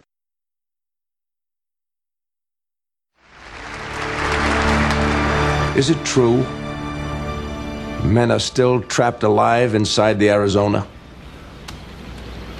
We can hear tapping from inside the hull. We're doing everything we can to get to them, but they're 40 feet below water.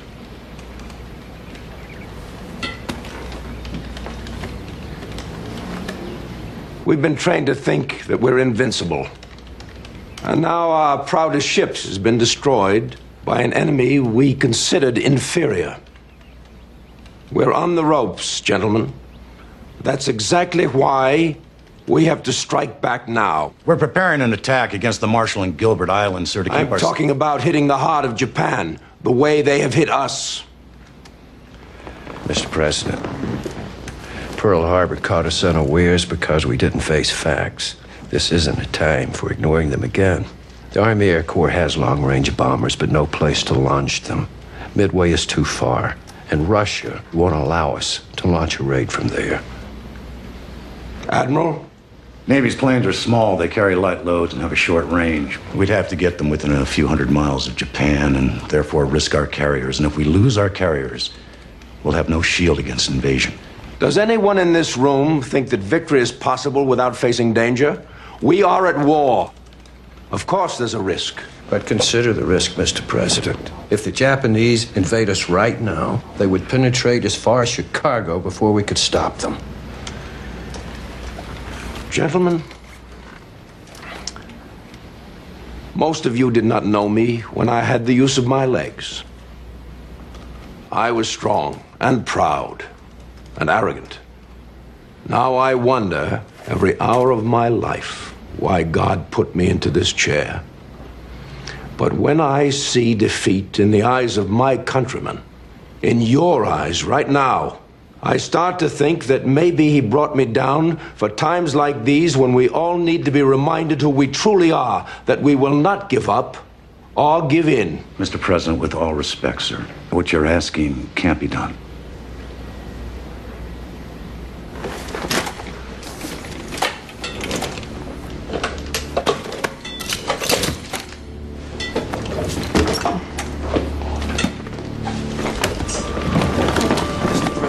Mr. President! Head back, George. Get back.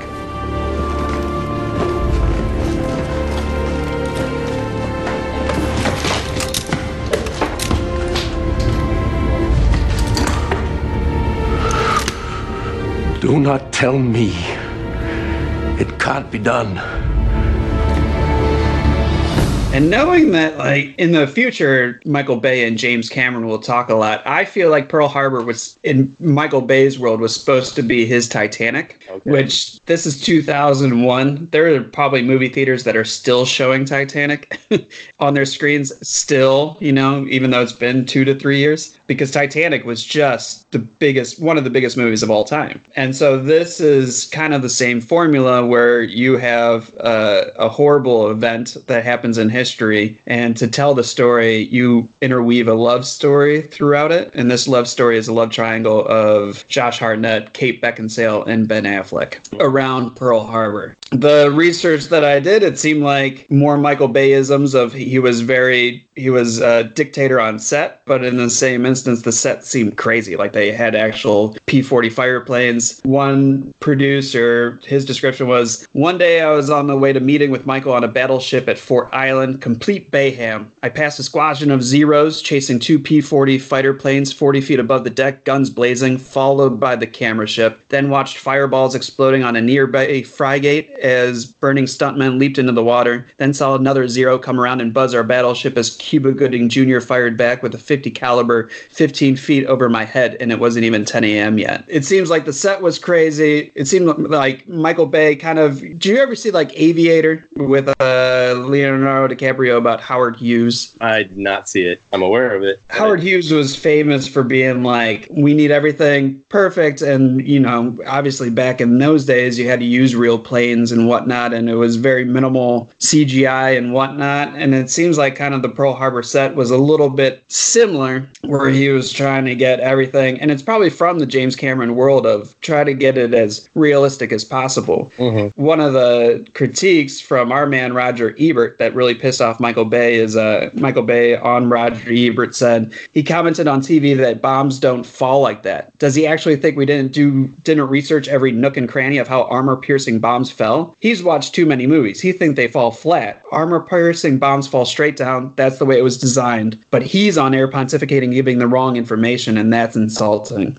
So this is when he starts fighting back with the critics too, which is not going to earn him any favors. No, I like that he said Roger Ebert has seen too many movies, because I feel like a lot of people say that about like Michael Bay and Michael Bay's kind of like sensibilities and Michael Bay's fans. Like, oh, you know, it's ridiculous. You've seen too many movies. That's a very like condescending thing to say, or at least when every time I've heard it said, it's meant in a condescending way. But this is where the first bit of misogyny happens with Kate Beckinsale on Pearl Harbor when he said that she needs to work out, which I think he tells every actor. And this is before Underworld Kate Beckinsale, so I don't think she was about to do Serendipity. She was kind of like a romantic lead on most of her movies. Then he did an interview, and what he said was, I didn't want someone who was too beautiful. Women feel disturbed when they see someone's too pretty. I'm not saying Kate's not pretty. All right, she's very funny, could hang out with the guys. She's not so neurotic about everything like some actresses. When you look at Titanic, Kate Winslet is pretty, but not overwhelmingly beautiful. That makes it work better. Not a great thing to say. No. Kate Beckinsale is obviously a very pretty woman, so I find anyone... I'd find... What'd you say? I said gorgeous. Oh, so I find... I mean, so my I guess my point is that I feel I would be confused to find anyone who had, like, a gripe with her being the leading lady. Like, who's that guy that's upset that Kate Beckinsale is the leading lady? I mean, I think the only thing that it could be is, like, she just didn't do anything, you know, like, this was her first big leap. He was probably answering about a bunch of people concerning the fact that Josh Hartnett he's never been somebody's like favorite. I remember he was finally getting accolades when he did Penny Dreadful, which was a TV show about like a horror TV show. And I really liked Josh Hartnett. Like, I liked him since, like, The Faculty. But Kate Beckinsale was just kind of doing the, I think, like, the Pride and Prejudice type films, the Jane Austen novels, until this. Did he deny saying that he told her to work out, or was that like a... No, he never really walks back anything that he says. Oh, this is sounding like an apologist, but he told Ben Affleck to work out, didn't he? Will Smith, you know, like, thinking about it, like, I was like, I don't know, is it... Yes, it is misogyny if you do it against women, but if you do it against everybody, does it take the misogyny away? Like, that was probably my thought yesterday evening after we recorded, was if you hate everybody equally...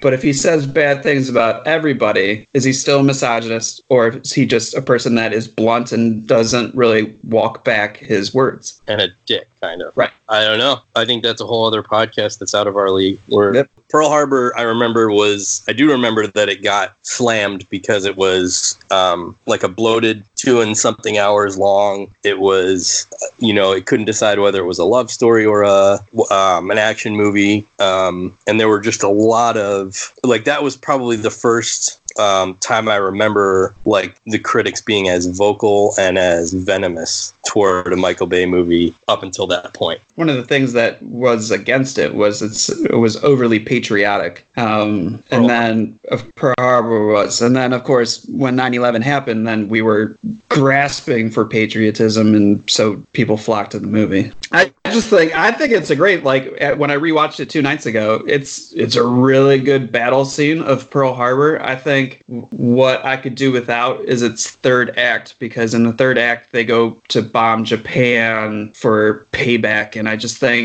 think if he found a way to end it on a hopeful yet sad note, that it would have made the movie at least 2 points higher on, you know, any critic scale, instead of finding it vengeful. Yeah, finding like a happy vengeful note. Okay, would just be my studio rewrite. And I'm sure that in doing that, anyone involved knew that it was going to be divisive. What came after Pearl Harbor? Bad Boys 2. Okay, 2003. Who the fuck are you? I'm Mr. Burnett. I'm Reggie. What you doing here? Came to take out Megan. What? I came to take out Megan. How old are you? I'm 15, Mr. Burnett. Motherfucker, you look 30. Show me some ID. I don't have none on me. You don't have no idea. Get your ass up against that wall. What the fuck is your problem? You think you know it all? You little young Thundercats. You got joints on you? No. You smoke that shit? No, sir. You trying to get my daughter high? You smoke that shit? Nigga, who that is, the dog? That's Reggie. Who the fuck is Reggie? I'm here to take Megan out. What you want, nigga? I'm here to take his daughter out. What's your name? Reggie. Well, no, y'all heard the motherfucker say your name, Reggie. You want you taking Megan out? Yes, sir. How old is you? 15. Shit, nigga, you at least 30. This is Mike. Can you fight? Yeah. You can fight. Mm-hmm. Oh, you motherfucker, you can't fight. Look at Mike, you. Look. Mike. No, I want to know if the nigga. I want to know somebody gonna take my niece out. I want to know if the nigga can fight. Somebody might come say something. Hey. The nigga can't fight. She can't go. This is Megan's godfather, okay? He just got out the joint. Why you putting all my business in the street? Why you putting all? I just got out of jail and I ain't going back. I ain't going back. What's wrong with you? No. You're acting all scared, nigga. You ain't never seen a gun before? Like, stop pointing the gun at the boy, man. Nigga, look. Don't you disrespect me in front of company. All right, let the gun go off. You don't have... you a big old, tall, ludicrous-looking motherfucker, ain't you? You rap? No. Move, nigga. Look, get out the way. If I see you on the highway, get the fuck out of my way. Hey, Mike! Now, listen. Have my daughter home at 10:01. If she ain't home at 10:01, I'm in the car, okay? Lock, loaded, and hunting your motherfucking ass down. Do you hear me? And I'm going to fuck up, Reggie. And if I'm there, you know what it's going to be? Chitty, chitty, bang, bang, nigga. That's what it's going to be. Marcus! Oh, Reggie, baby, I am so sorry. Please forgive Megan's dad and his silly friend. You a virgin? Yes. All right, keep it that way. Ain't going to be no fucking that night. Baby, the red shirt's nice. I like that. You guys have a good time. You ever made love to a man? No. You want to? No, sir. Hey, have a good time, baby. Go. So an article comes out now that I think is in the Hollywood Reporter, but somebody put, "Is Michael Bay the devil?" is the headline of it. Quentin Tarantino calls Michael Bay and says, "Don't worry, last year they called me the Antichrist." And that was his pep talk. That's fair. What was the basis for calling Michael Bay, or for questioning whether Michael Bay was the devil? His style moving and like how he is on set. You know, people know him kind of as a Napoleon director who's just trying to get all those ducks in a row. I feel like I keep using that saying. Ducks in a row? Yeah. Well, there's a lot to unpack here. The whole Ben Affleck thing with getting his teeth capped and everything, it was more like matter of fact, as opposed to like, can you believe Michael Bay said this? What an asshole. It wasn't ever a story, I don't think. Right. Like, this is why Ben Affleck has new teeth. Well, we'll have to wait till we get to Transformers, and because I think Megan Fox is the one that blew up that whole interaction or whatever it was between them blew up and sort of discredited and demonized Michael Bay as like, you know, type 1 misogynist. And that's why I'm glad that we're on Bad Boys 2 now, because Gabrielle Union stars in it. And the one thing I love about Gabrielle Union is she's a straight shooter. Like, you know exactly where she's coming from. She was just fired from one of those reality shows because she, I forget who it was, so I don't want to name names, but somebody on there made an anti-Asian joke. That's right. And she, yeah, that's right. I don't want to speak without knowing it, but I remember that she spoke up against it and got herself fired. So Gabrielle Union's quote on working with Michael Bay. Is it Gabrielle or Gabrielle? I always thought it was Gabrielle. I don't know. Miss Union. Okay. There we go. Great song. On Michael Bay says, you know when people talk about the very first time they did drugs? Being in a Michael Bay movie was like my drug. It's like I'm chasing the dragon, and I've been chasing that experience ever since. So it sounds like, wow, she loved working with Michael Bay, you know? Well, see, that's another thing that I can't, like, I get that I know nothing about the grueling life of being an actor in a Michael Bay movie, but like if you're on set with giant robots and fun, fast cars, I feel like it would be like spending a day at an amusement park. So, like, I'd be interested to know why an actor who agreed to be in a Michael Bay movie wouldn't love that. Right. You know what I mean? This movie gets a lot of hate from critics. I thought you were going to say Cuba, but go on. No, critics. And really, a lot of the hate has to do with, like, the overuse, or what they call it, what they quote-unquote say is the overuse of, like, the N-word. It's always very weird to me when white people just comment on the N-word in general. Like, I have no opinion, I guess, on it, like, either way. But when, and this is one of the main reasons why I stopped listening to the other movie podcast that I was listening to, because it was just three white guys in a room saying that Will Smith and Martin Lawrence are using the N-word. And I was like, this is ridiculous. Like, this is not something to focus on, considering the fact that Bad Boys 2, in some of the walks of life that I have had to do in commercial kitchens and whatnot, Bad Boys 2 is one of the most quoted, if not the most quoted movie with my African-American friends. It's like the Step Brothers. The one scene that gets vilified the most is the one scene that I feel is quoted the most, which is the scene with Martin Lawrence and Will Smith at the front door. Yeah, where the kid comes to take her out on the date. Yeah, critics hate that scene. People love it. I haven't seen Bad Boys 3. Was that kid in Bad Boys 3? Did he come back in Bad Boys 3? He does. And like the audience cheered for him when he was on screen. Right. He has about the same amount of lines, I feel. Does he still look like 20 plus years older than he really is? Yeah. Nice. Well, you could definitely tell he's like in a military garb. And so you could cut it, but his face is still that long face, you know? Right. Well, he was, he was a very distinct looking character in that movie. So that's funny that they brought him back. I guess Michael Bay didn't tell him that Martin Lawrence was going to have a gun, or Will Smith was going to have a gun in that scene. And so like, and he told Will Smith, like, wave it around. Just try to get under his, I guess Martin Lawrence's like bodyguard or whatnot told the kid not to look Martin Lawrence in the eye. Like they really did a lot of psychological behind the scenes before that scene. Right. I don't understand why any bit of potentially offensive language has to be particularly magnified in a Michael Bay movie when there are plenty of other movies made by plenty of other directors who say very similar things. There was a comment, I think it was Armageddon, because they were doing Jerry Bruckheimer's Armageddon. That's how they were publicizing it. And they were asking Michael Bay, like, does that bother you? Because this is a Michael Bay directed film. And he was like, no, it doesn't. You know, like, I'm just here to entertain the people. Mm-hmm. I don't feel like Bad Boys 2 is a Michael Bay presents film. It's a Will Smith and Martin Lawrence vehicle, you know? I think even at that time, like, I don't think, to be honest, I don't think I really got on the Michael Bay bandwagon, the bandwagon. And what I mean by that is I don't know that because there were only 1, 2, 3, 4. Are we up to 4 films or 5 films? We're now at 5. 5. And only three of those, Bad Boys, The Rock, and Armageddon, were ones that I sort of like invested myself in with a kind of concerted effort. So I don't know that like I went to see a movie because it was Michael Bay until Bad Boys 3. Like, I remember... 2, Bad Boys 2, I mean. You know, it was one of those things where I wasn't entirely loyal to the Bad Boys franchise. I knew I enjoyed the movie. I thought Will Smith and Martin Lawrence were funny. I thought, you know, it was a good overall movie that I really enjoyed. But I don't know if I would have rushed to see it if it wasn't combined with the fact that Michael Bay was directing it again.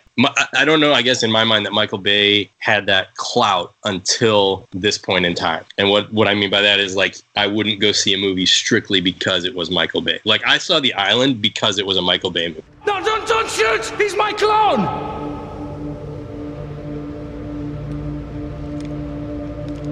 I'm Tom Lincoln! What? No, I'm Tom Lincoln! He's lying!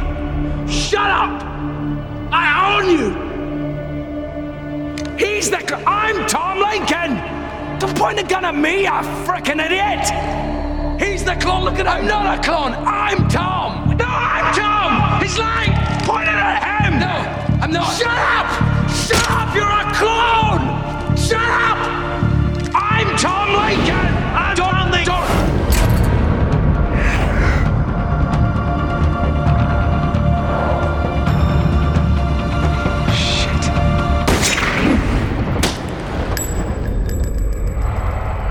I really didn't, and I'm not super fond of that movie, but I could kind of care less about, you know, Scarlett Johansson. So there wasn't anyone in that movie that or any really element of the plot that I was like, oh, I got to see this. It's going to blow my mind.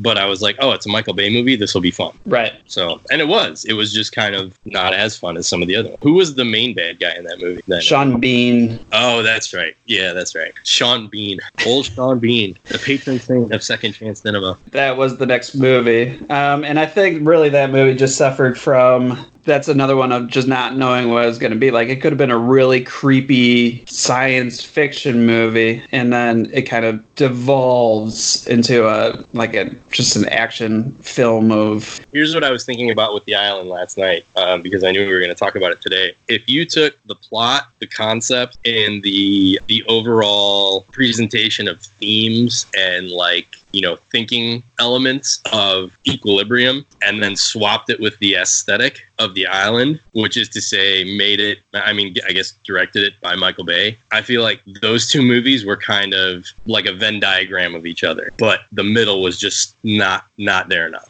Yeah. Remember when we talked about Equilibrium, we were like, it was dark and it was a depressing movie. Like, it was sad. It was like, but it was a thinker, and it made you like really contemplate a lot of the themes that they came up with in the movie. The Island, on the other hand, not so much a thinker, still very much, I mean, you know, raised questions about like morality and what represents a human and all that kind of thing. But aesthetically, that was a beautiful movie to watch. Like, I remember this sweeping shot, like when all the clones are let out of their facility, and there's just like this big, it was almost like I don't know if it was like a helicopter or a drone shot of them all in their like white outfits, like clambering up this hilltop. And it was just like very like, I mean, it was like it made you, I remember watching it, like it made you, watching it felt like taking a deep breath. And that aesthetic, along with the car chase, which is like a really underrated part of that movie, like a phenomenal car chase. And then just the whole, you know, the whole look of the, I forget what it was called, the center that they're all trapped in, the, I don't remember, where all the clones live and they get called up right from day to day.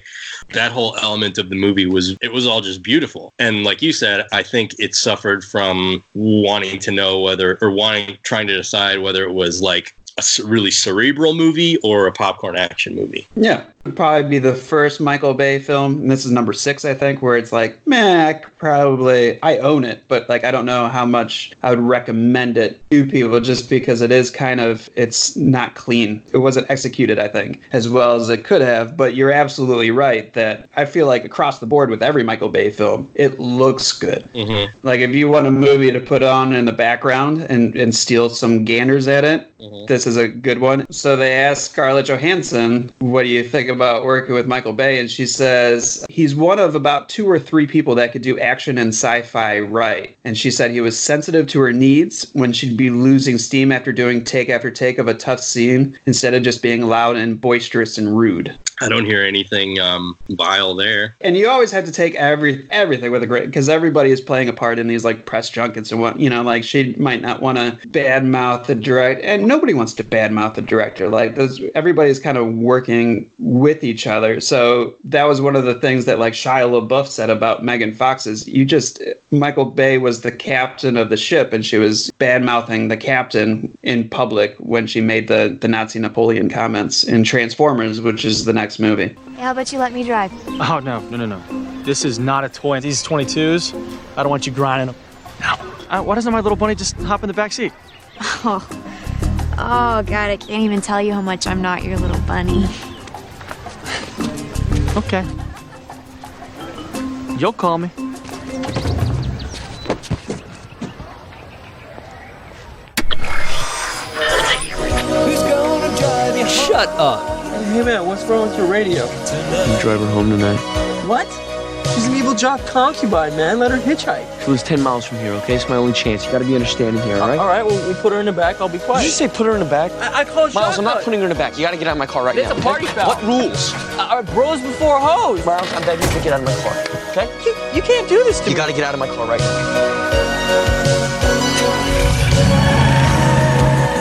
Who's gonna come around? Michaela! It's Sam! With Ricky. I hope I didn't get you stranded or anything. You sure? So listen, I was wondering if I could ride you home. Give you a ride home in my car to your house. There you go. No.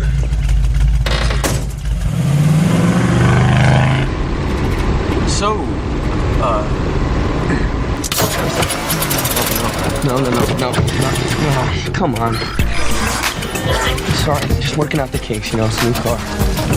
Oh. This radio is like, it's an old radio too,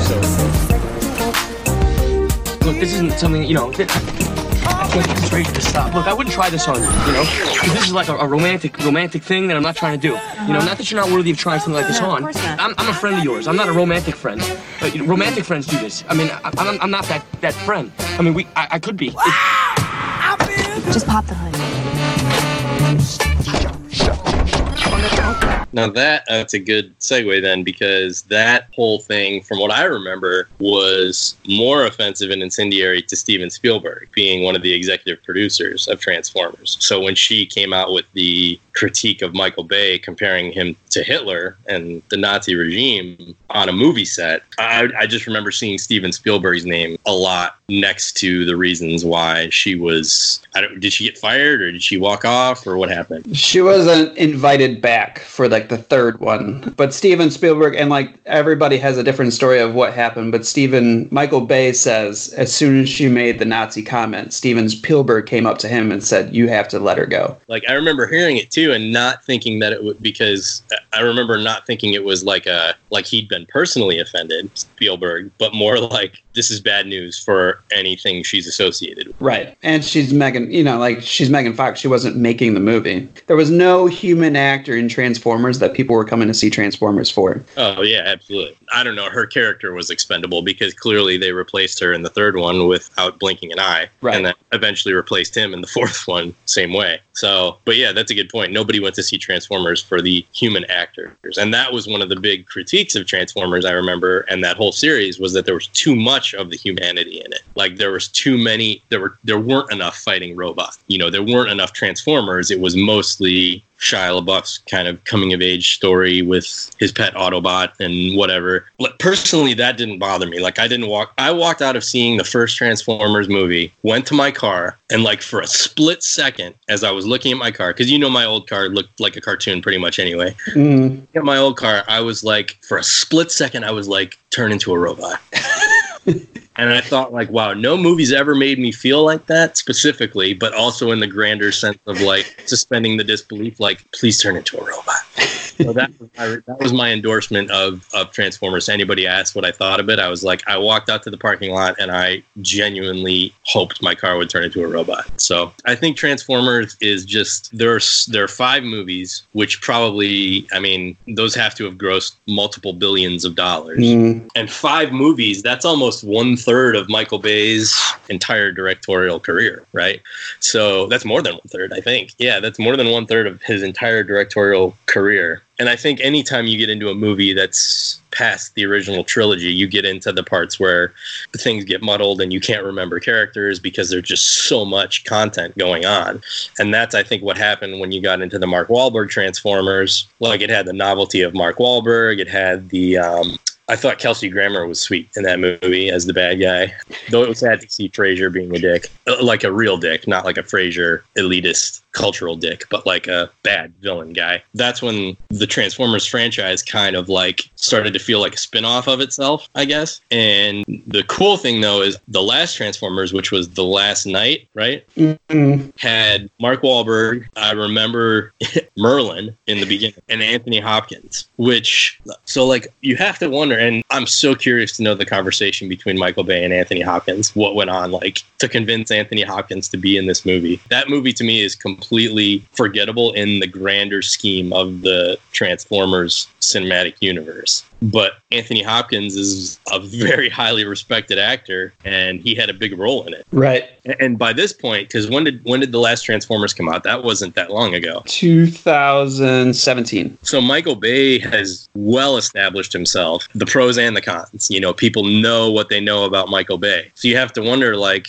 I would just be very curious to know what the conversation was between highly respected Anthony Hopkins and now pretty much universally critically bashed Michael Bay that got them to work together. I think, like, we could talk about Transformers, like, as a group, but the Transformers, Spielberg had to talk Michael Bay into it because he couldn't think of a better person to turn a truck into a robot than Michael Bay, which is with the first good one on Spielberg's part. Mm-hmm. Uh-huh. Yeah, Michael Bay wasn't trying to get the Transformers property. Transformers was trying to get Michael Bay. That's a perfect testament to his genius, because, I don't know, another loose definition of genius is that you're the best at something. You know, I think people would agree that Michael Jordan was a basketball genius, Bill Gates, software genius, whatever. So Michael Bay being the only guy who can make Transformers work as a movie, that's a pretty big testament, I think, to his aptitudes and his talent. Yeah, his visualization for complex action scenes. Why didn't he do that? He wasn't a Transformers guy. He didn't kind of understand it. It wasn't until the screenwriter came up to him and said, it's really about a boy who's really obsessed with getting a car. So they put the human element into it for Michael Bay, and he was like, oh, all right. So they kind of you opened it perfectly with saying, like, the critique was there was too much humanity in it. And I feel like the Sam Witwicky character with Bumblebee and Megan Fox is like the first time Michael Bay really goes into a coming of age story with a boy and a car, you know, and everything. Well, yeah. He probably is a lot of the Sam Witwicky character. The human element of Transformers 1 was it's a boy and his dog story. I mean, it's a boy and his companion that he meets that's, you know, it's like fish out of water a little bit. And you're right, he becomes an unlikely hero by helping the Transformers save the world. And I think that was lost a little bit in the second one, because by then he was like this, not so much an unknowing hero, but more like a reluctant hero, I guess, like an actively reluctant hero. Like, I don't want to do this. This isn't me anymore. I'm not part of this. I just want to go to college and all that kind of stuff. And then in the third one, might be my favorite. That felt like a straight up military movie. I felt like I was watching something like Black Hawk Down. Like at the end, when they do the whole siege on Chicago, and it's like they have to infiltrate Chicago past like the Decepticon perimeter and work their way up to steal all the pillars and stuff like that. Like that was thinking action, I guess, than just like popcorn action. I really liked that one a lot. Plus Leonard Nimoy was sweet as Sentinel Prime, but whatever. So when these movies are coming out, like now you got the studio heavily involved. And so they're like, all right, well, this movie is going to come out July of 2011, you know? So not only do you have the stress of putting together a good movie, but from origination of idea, you have a deadline set for like 2 years to put all these moving pieces together. Mm-hmm. The second movie happens or is slated to happen, and then the writer's strike happens. So there's that period there where a lot of people, a lot of properties can blame. I sincerely like the second one as well. In the same instance, I truly enjoy Shia LaBeouf's work and I like to see him on screen. But Revenge of the Fallen comes out in Transformers is 2007. Revenge of the Fallen is 2009. Dark of the Moon is 2011. So it's like bam, bam, bam. And with the Dark of the Moon, you could tell that Michael Bay does Transformers 1. Likes what he did, likes his work, and the studio, of course, loves the money that's coming in for it. And so they go, you're going to do the sequel. And so everybody comes back for the sequel, except for the fact that the writer's strike happens, and the writers for the sequels say that Michael Bay put them into like a hotel down the street from him, so he could just walk over and just randomly show up in their hotel room and say, are you working? Like, where are you at with the script? We need this script. Like, so he kind of sequestered the writers for himself. And then with the third one, he was like, all right, I need to take a break and just kind of reset my mind or whatnot. And, you know, kind of told the studio, yeah, we could do a third one, but we'll do it in July of 2012. And then the studio went to the media and said, yeah, the third one's coming out July of 2011. So they forced his hand with the third one. Let me ask you this, as someone with more experience in the industry than I have, what is a director's role in actually writing and producing the script? Right, directors have final say. Director takes it and goes, okay, this is the movie I want to make, and most directors will be putting in their own notes and whatnot without the writer's input at all. And then the studio goes, we'll let you get away with this, we'll let you get away with this, we want this changed. And a director, based off of really who he is, like usually probably like the first movies or whatnot, if he hasn't cemented himself, we'll have to do everything the studio says. But as you get bigger, and what we're always talking about with Michael Bay and Quentin Tarantino and whatnot, you have these directors who have enough clout and enough ego to tell the studios, nope, this is my movie. You know, like there's not going to be a director's cut of Transformers 3 because what comes out is my cut. Interesting. Okay. And so as you're saying that, I remember one of the big critiques of all, I mean, I guess Michael Bay's movies in general, but all the Transformers movies specifically was like you'd read a lot of reviews that were like just a 2-hour fest of boom, bang, pow, explosion, robot, car chase, and basically like distilling it down to those very like visceral elements of Michael Bay's movies. So my question would be, why is that bad? Why is that a legitimate critique? Or is it a legitimate critique of a film? I don't think it is. It's his film. Like, I think if you go to a Michael Bay film and you're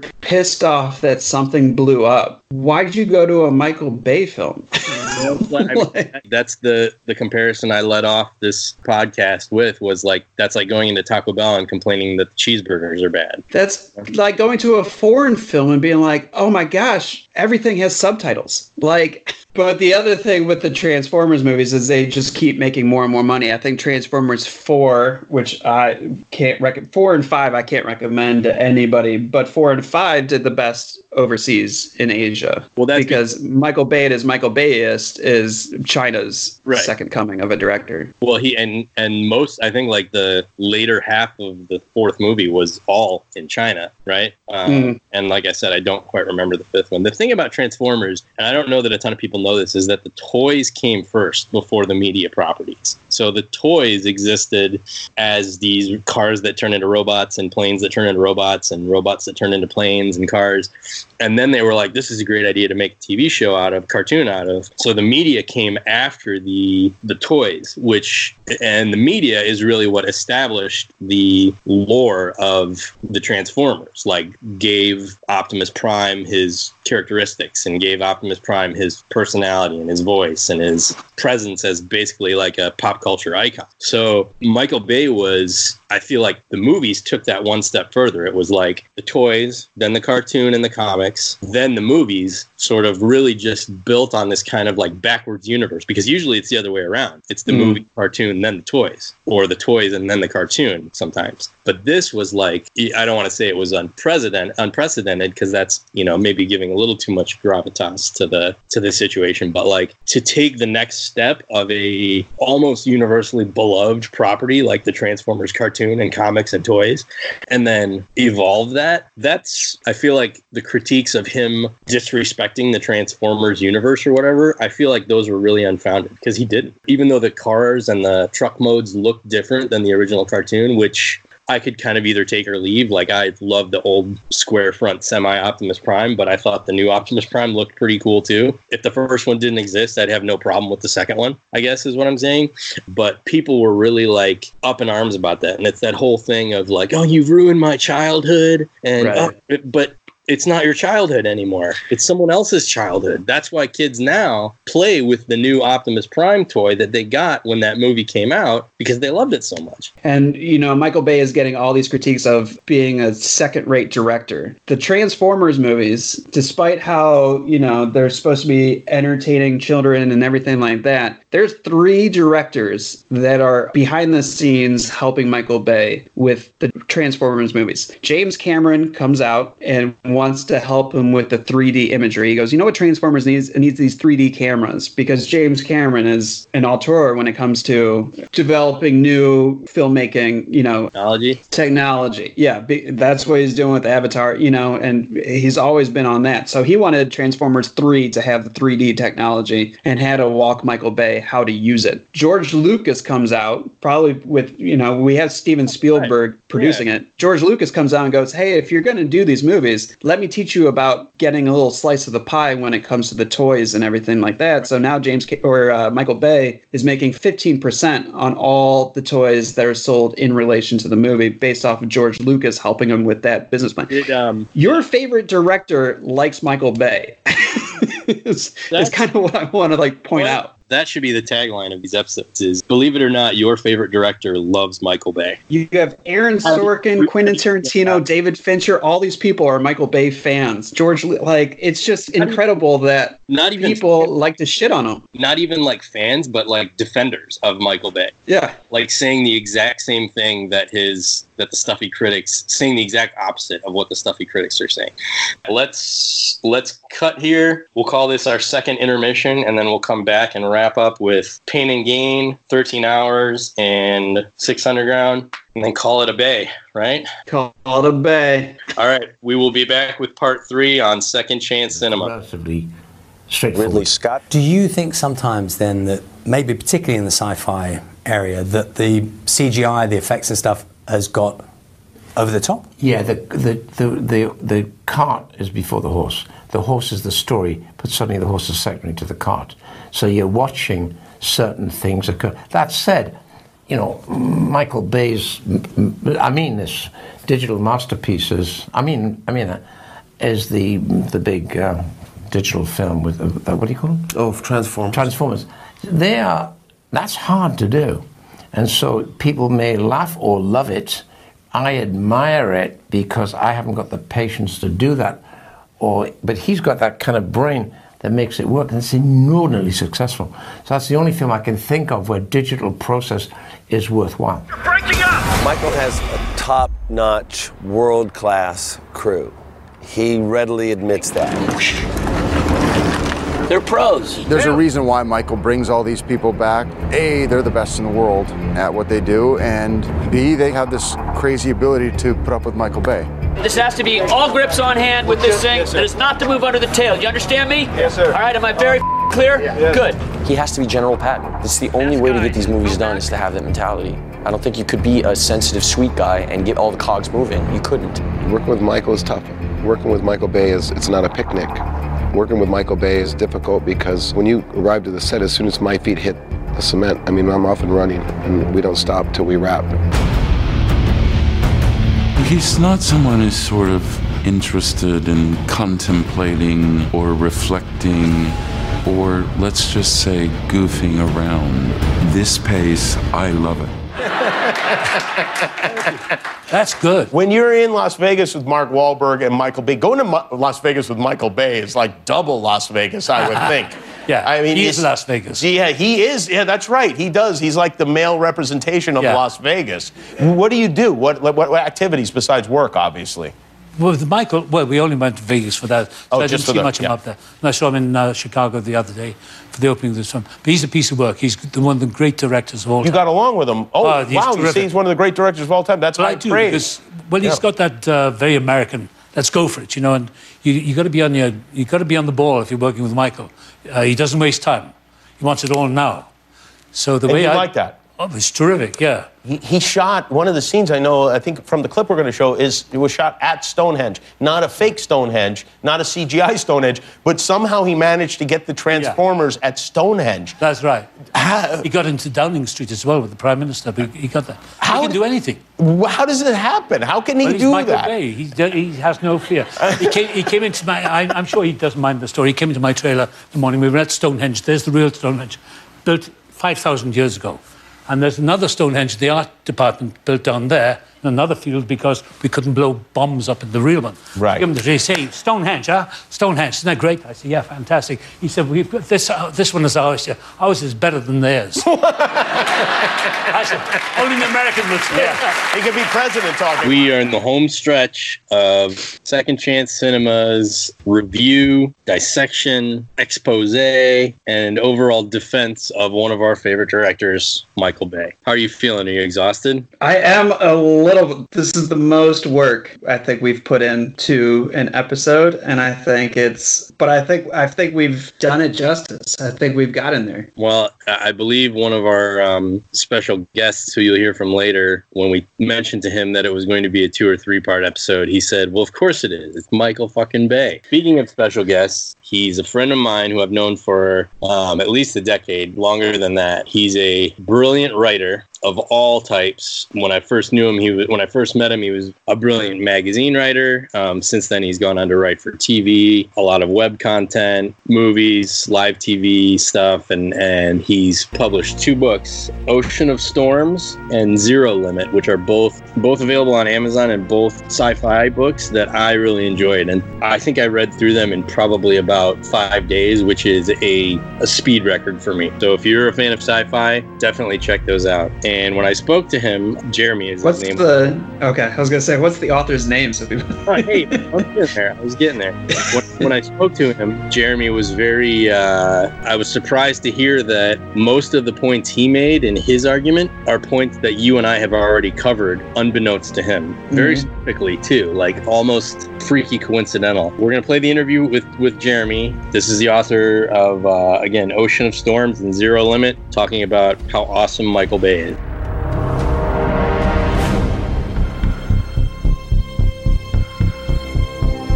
So I'm just going to lead in with the basic question we're here to discuss. Michael Bay, why do people hate him? Interesting question. So I don't know entirely, although I think it's one of those, like, he's a director who's seen as more style over substance. But I think the hate really started, and it became fashionable to hate him after Pearl Harbor. That's how I've looked at it, like the Michael Bay curve or whatever. It sort of, because you had Bad Boys that was well received and everybody liked it, and it was not uncool to like it. You had The Rock that was a huge hit and was regarded as like a respectable action movie, and you had Sean Connery, Nicolas Cage, who was at his peak at that time. Then you had Armageddon, which maybe you might argue that could have been the start of when the tables turned. I think the moon buggy or whatever, jumping the canyon on the asteroid and scenes like that kind of maybe started to turn people's opinions. But Armageddon was still a massive blockbuster when it came out. I think it may have even been the biggest movie that came out that year. I'd have to look at that, but I mean, it was huge. But then Pearl Harbor came out, and then after that, I don't think Michael Bay ever really fully recovered and returned to kind of the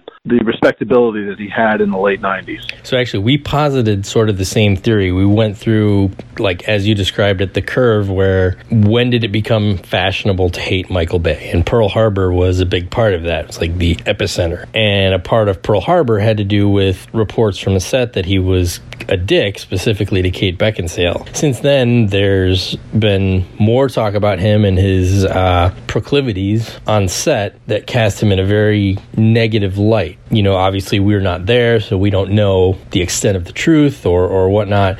But all of these, I guess, allegations, do you think that seems to overshadow his filmmaking ability? Yeah, I definitely think so. And I think it's the fact that, because like James Cameron has a reputation for being a dick too, but he doesn't get the hate that Michael Bay gets. And I think it's because his movies aren't as like over the top and flashy. Like if you look at Bad Boys 2, there's the shot with the camera that like goes between like 2 dozen girls' legs in the strip club, whatever.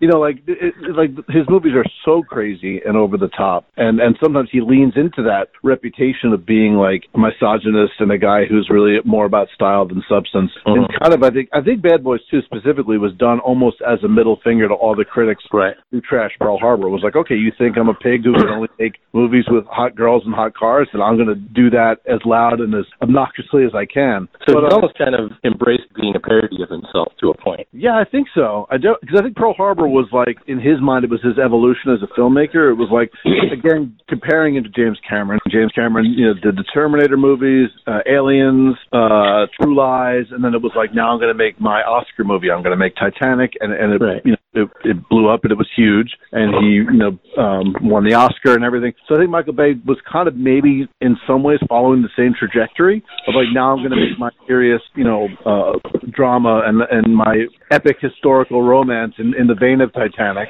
and that didn't quite pan out. So I think maybe in some ways he is kind of embracing that and being like, okay, if this is what I am, then I'm going to be that turned up to 11, you know, in every movie I make. Okay, so follow-up question. Earlier, Spro and I talked about a director like Stanley Kubrick being known for, you know, his high art style, sophistication, intelligence, all those things. Yet there are plenty of similar tales of him also being a dick on set. Sets and stories like from The Shining, where he treated his actors. I'm thinking of, you know, stories of Shelley Duvall being like pushed to the brink of breakdowns, and yet he's sort of more revered as like an auteur, bringing out the best in his actors, and Michael Bay is not. Why is that? I think it's ultimately because the finished product is sort of perceived differently. Like a movie like 2001: A Space Odyssey is never going to be compared to Armageddon, you know, because the content, you know, is sort of more perceived as being intellectual and kind of intellectually stimulating, you know, and kind of deep and meaningful. Like Dr. Strangelove is seen as this very biting war satire, or even The Shining is kind of the thinking man's horror movie, whereas Michael Bay's movies are, you know, designed to be seen by the largest audience possible and consumed by as many people as possible.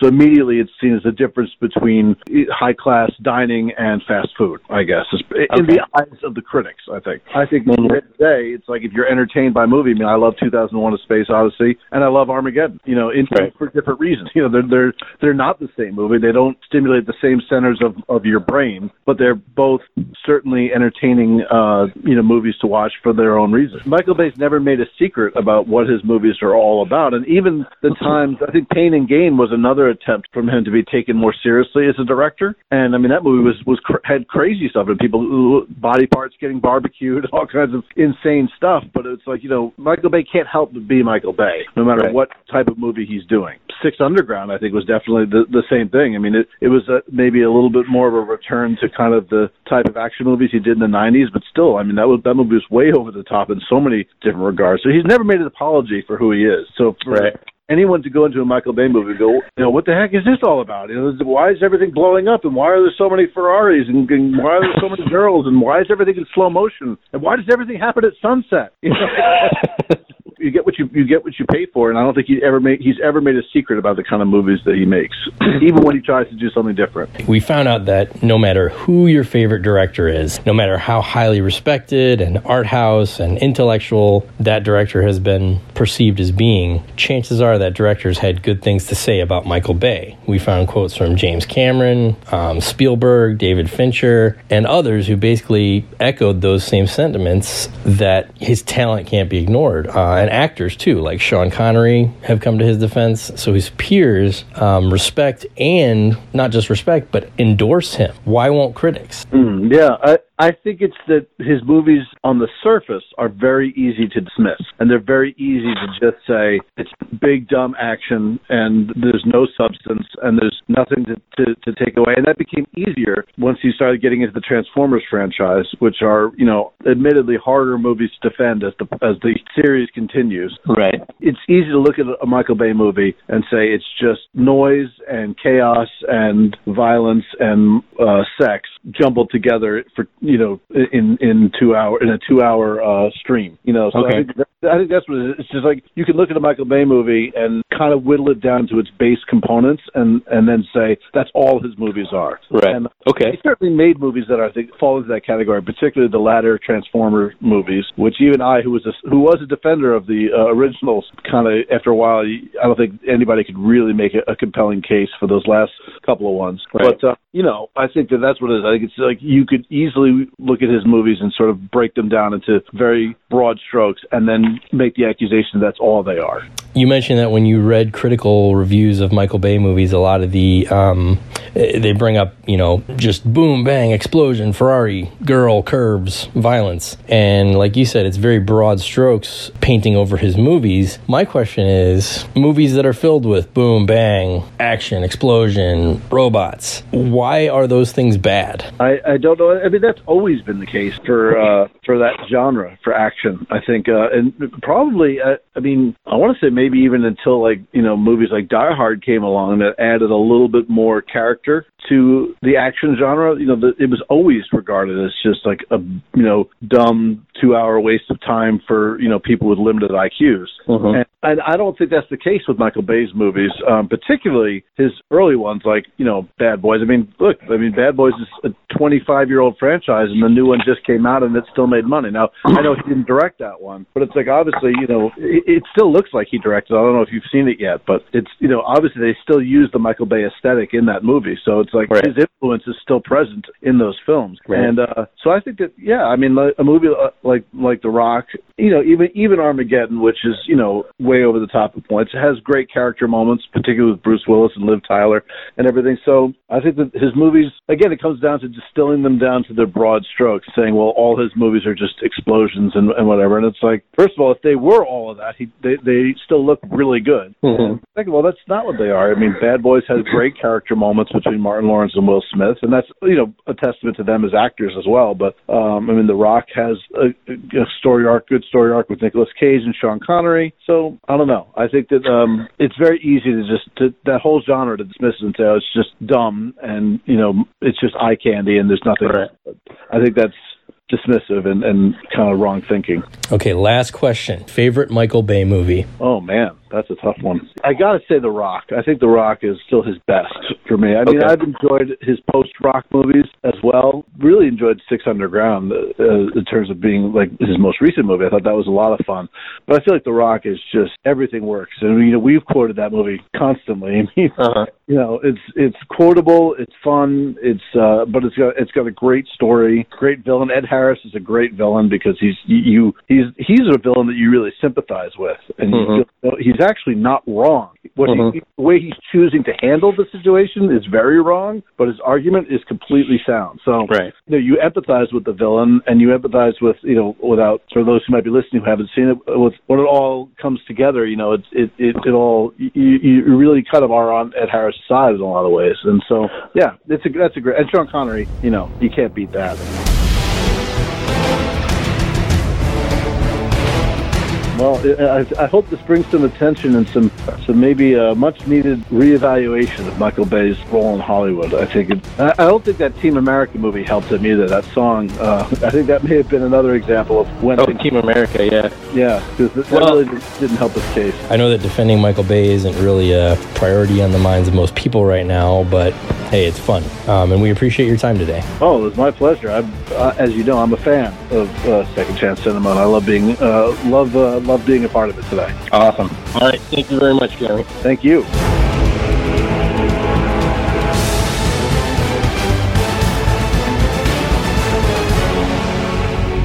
All right, right, so what'd you think? He brought up the good point of the moon buggy jump scene in Armageddon, which I forget that people have such a problem with that, because it's, as far as like movies on a grand scale as Armageddon is, for people to zero in on a moon buggy jump sequence on top of an asteroid, like, I can't wrap my head around the science of like a moon buggy jump to the point where I'm going to have a problem with the science behind how that's not going to work when everything else in the movie I'm suspending my disbelief for.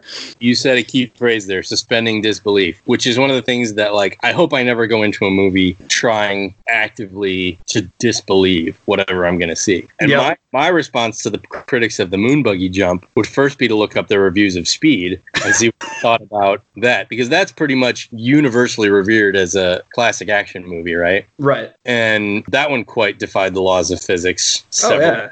The other things I took from it is Jeremy called this a re-evaluation of Michael Bay, which I think, like, that's a cool way to phrase it, that I think people need to, like, come back to the table and just throw out everything they think of Michael Bay and then come back and be like, and rewatch some of these top films that we're throwing out there and be like, oh yeah, this is, as Jeremy perceived it, style over substance. Like, his style is why you go to see Michael Bay films. You don't go to see Michael Bay films to see, like, how we're going to solve COVID-19. Like, you go to Michael Bay films to stop thinking about COVID-19. That's fair. I like the phrase that he used, that it's become fashionable, when it became fashionable to hate Michael Bay. It's right on. I feel like that's definitely a source of a lot of his criticism, is that herd mentality of, you know, someone, I don't know who the first person to talk about Pearl Harbor negatively was, but I feel like that was the lightning rod where, like Jeremy said, it became cool to hate Michael Bay. That happens to athletes, that happens to actors, and that happens to just about anybody in the public eye at some point. The Team America thing, from what I remember, there's a song, and I can't remember when they played in the movie, but it's some sort of melancholy moment where I think the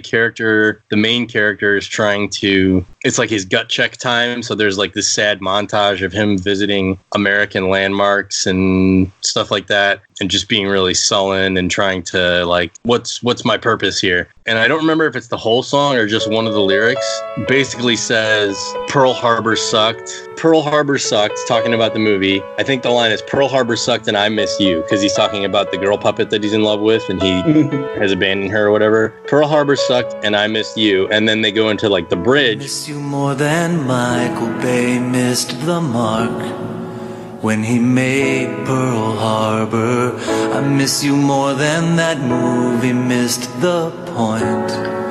And that's an awful lot, girl. And now you've gone away. And all I'm trying to say is Pearl Harbor sucked, and I miss you.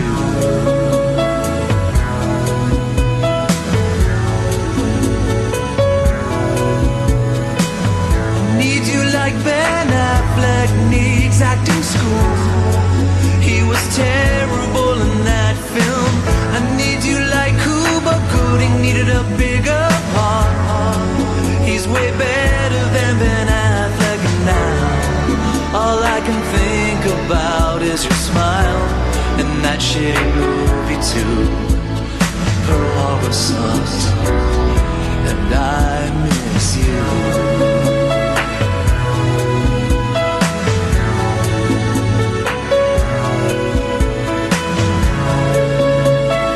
And then they just do this trashy rundown of, like, why does Michael Bay keep getting to make shitty movies? And why does Michael Bay get to keep on making movies? I guess Pearl Harbor sucked just a little bit more than I miss you.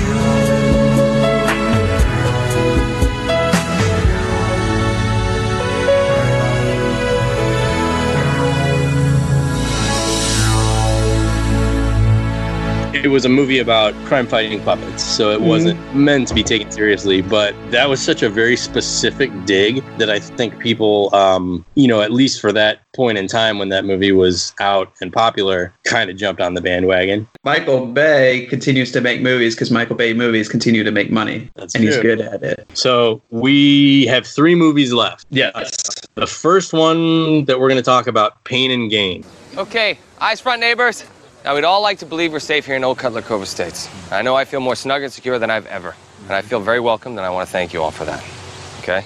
This is a very serious situation, okay? There are bad guys out there that are waiting for good people like us to drop our guard. Bad guys are everywhere. I should know, okay? I work for the government. I've been to prison, and it sucks. So this first meeting of the Neighborhood Watch, Peter, Dick, and I will demonstrate a few ways we can keep ourselves safe. My pal, Dick... Yeah. Works with me, the government will now hand out your preparedness packs. Right.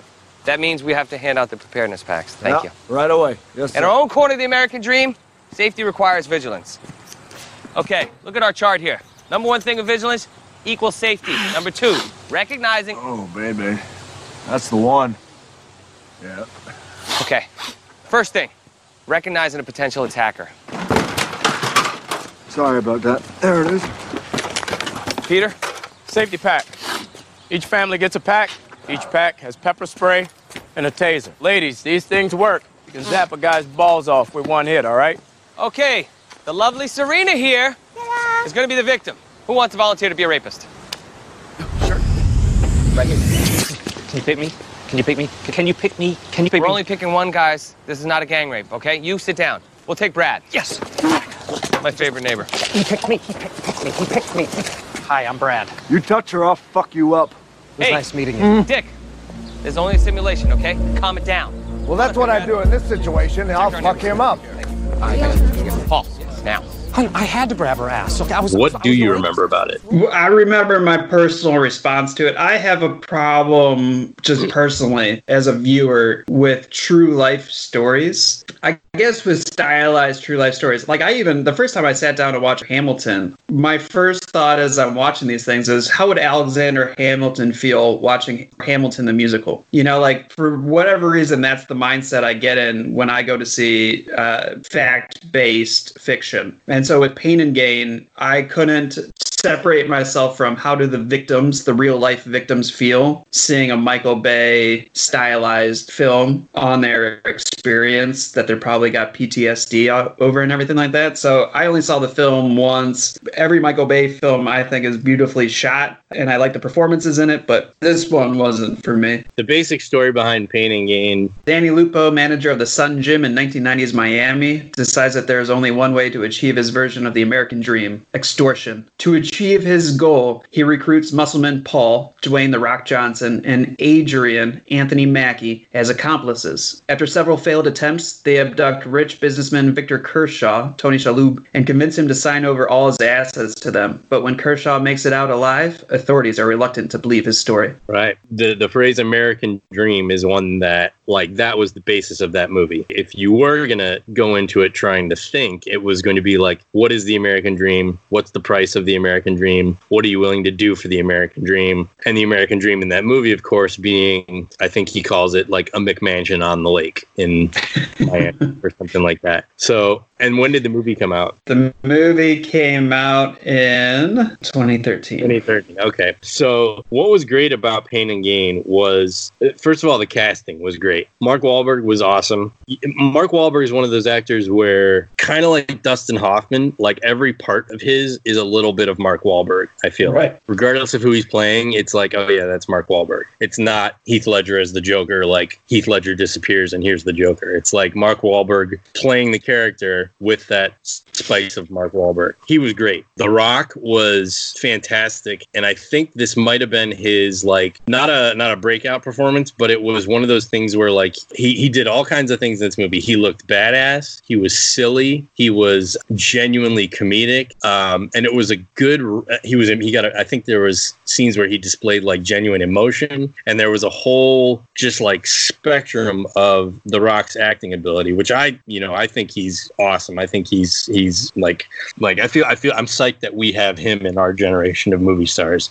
Yeah, I think he's our Arnold Schwarzenegger, or he's like kids nowadays. He's their Arnold Schwarzenegger or Sylvester Stallone. Like him and John Cena, I think, are the action heroes of this generation. We don't have to talk about John Cena, but the Rock is okay. Yeah, and then Anthony Mackie, he was kind of a supporting character, but even his role was like he was very both him and The Rock's characters were very conflicted in going along with this conspiracy to extort this guy and take the money. And it was just a really good dynamic between the three of them. I think that's what the important part was like whenever they were sharing scenes together, it was very much that Bad Boys chemistry, you know, like where they played off of each other. Each one of them had a specific kind of part in that scene. And even though the movie itself didn't do spectacular, I thought it was enjoyable. I never considered it in terms of what you said. Here's a true story with victims and, you know, relatives of victims who are still alive and forced to and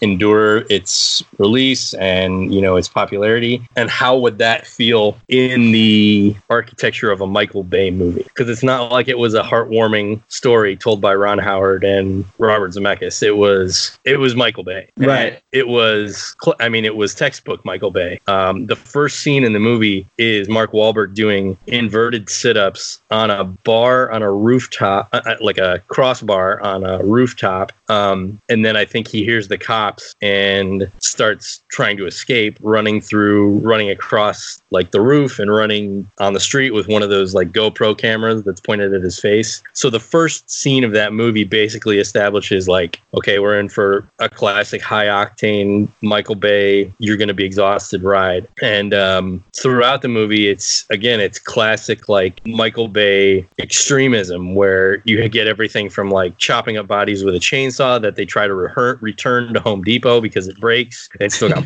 all over it, to running over Tony Shalhoub's character with a car several times because he won't die. And it's a departure from the previous probably decade of Michael Bay's work, which was mostly just like single protagonist main character action movies, to where this one had layers, and maybe the layers were a little sloppy, but I still enjoyed it. Definitely wouldn't call it my favorite, probably not even, you know, my top five, but it's definitely worth watching, if only to appreciate what a different kind of based on a true story it is. Mm-hmm. Cool. So I think that's one that definitely went under the radar for a variety of reasons, but because of the talent that Michael Bay was able to assemble, Tony Shalhoub is great in it too. The casting was awesome. The cinematography obviously was awesome. And I was intrigued by, you know what I remember about the true story? There's a scene where they kill a guy and they're trying to dispose of his remains. And if I'm remembering this correctly, they cut him up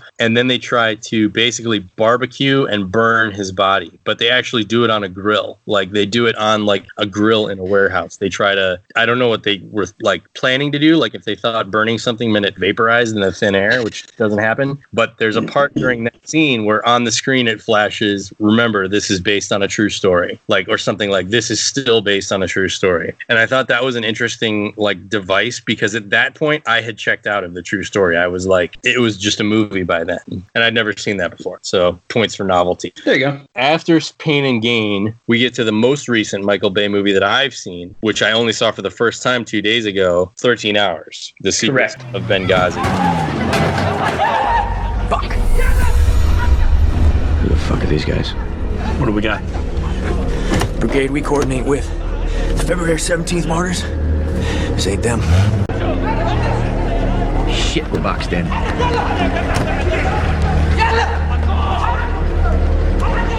We bailing? Pace, this is Roan. This is Roan, come in, over. This is Pace. Go, Roan. I'm gonna jam off Fifth Ring Road. I'm looking at about 8 armed tangos here. Copy that, sit tight. Sit tight, it's great advice. Pace, we ain't got all day. Hey, Roan, they're trying to get Feb 17 to back you up, but we're coming. Hey, Oz, I'm gonna jam off Fifth Ring. QRF is being alerted. Fuck that. The only quick reaction force I want is my guys. No. Contact 17 Feb QRF. Send them. I want my guys. Tell them they're not allowed to leave the base. Negative, Roan. Just hang in there. Maybe I'm not making myself clear. I'm looking at multiple radical insurgents of AKs and a 50 cal technical set to blow my rover all the way back to Zimbabwe. Over. It's not my call, brother. I got a KPV. Here we go. Welcome to Benghazi. So this is John Krasinski's post office bulking up, becoming an action hero, probably got Jack Ryan off of this performance. His Amazon show now was supposed to get Captain America. Also, did you know that? That would have worked out too. I wouldn't mind that. There's even a line in this movie where one of their Benghazi allies says something like, "All right, Captain America, let's go." And I think that was, I don't know if that was an official nod to like the fact that he was up for Captain America and didn't get Captain America, or whatever happened in that situation, but they definitely reference Captain America in this movie. So the basic story is that he and I think there was like 5 or 6 other CIA contractors are flown into Benghazi after the fall of Gaddafi to protect and secure these CIA operatives who are trying to get intel and trying to help make way for the U.S. ambassador to unite the people of the country. Right. And then there's an insurgency or an insurgence from the rebels in the country, and they storm the base, basically try to take over the base, kill the CIA operatives, kill the ambassador, and basically just don't want the Americans there. So this movie goes on to describe and show that whole situation. But like, I was very close to tearing up at the end when, spoiler alert, not John Krasinski, but his best friend, who's basically the guy in charge of all the CIA contractors, dies. Because 2 reasons. There was another simple scene, or montage, I guess, of scenes that Michael Bay did where it's the guys talking via satellite to their families. And it's all just very like, what I liked about it so much was that it was very, it wasn't super poignant. It was very like average conversation. Like, I miss you, I love you, but not these dramatically scripted lines, you know, just like a conversation that you would have with someone that you love. And it humanized these characters in a way that as soon as it was over, I was like, well, fuck, now one of them's going to die. Maybe more than one of them's going to die. And sure enough, when that happened, it definitely tugged on my heartstrings. The other reason was because, and this is, you know, in the real life political landscape of this incident, those guys were there sort of thrown into a conflict that really nobody understood, especially them. Nobody, there's a great scene where John Krasinski and the guy, his best friend who ends up dying, are talking, and he's like, I'm thinking about my family. What are they going to say if I don't make it back? And they have to say like, well, their dad was in some faraway country he didn't know existed, protecting some people he didn't know, fighting for something he didn't care about, you know, and just like basically reinforcing the fact that most of the people over there, I think, had no idea what the point was. And so to see all the destruction that goes on at the end, and this was probably, I don't know if this was one of the goriest Michael Bay movies, but the violence they show was like, it wasn't as plentiful, but it was like if Michael Bay did Saving Private Ryan, there would be a few of the scenes where people are getting injured and getting blown up, and then they look at their arms and their arms are hanging on, swinging and stuff like that. It's very, very stylized, but also very just like I think I probably winced and turned away a couple times, and I don't usually do that with movies. So I think just the whole, like, I don't want to call it unfairness, but the whole like maybe pointlessness as it's described by John Krasinski's character just really hit me like, this is terrible. Like this. That said, there were certainly some classic Michael Bay tropes in the movie. There was the classic like head of the CIA who's you know, like a books and a numbers guy who outranks all the soldiers, and he's classically, you know, all the time he's like, you're gonna do what I say, you take orders from me, and he's this like nebbishy dude who has never seen combat, and they end up protecting him. And, you know, it was that you're out of your league here, buddy, we're calling the shots now archetype thing. In this movie, it made me angrier than like in other movies. They do the same thing in Street Fighter, and the dynamic between Jean-Claude Van Damme and the head of the UN is not nearly as good. I'll say that, even though, you know, I love Street Fighter. But that dynamic, definitely not as good. What do you remember about this movie?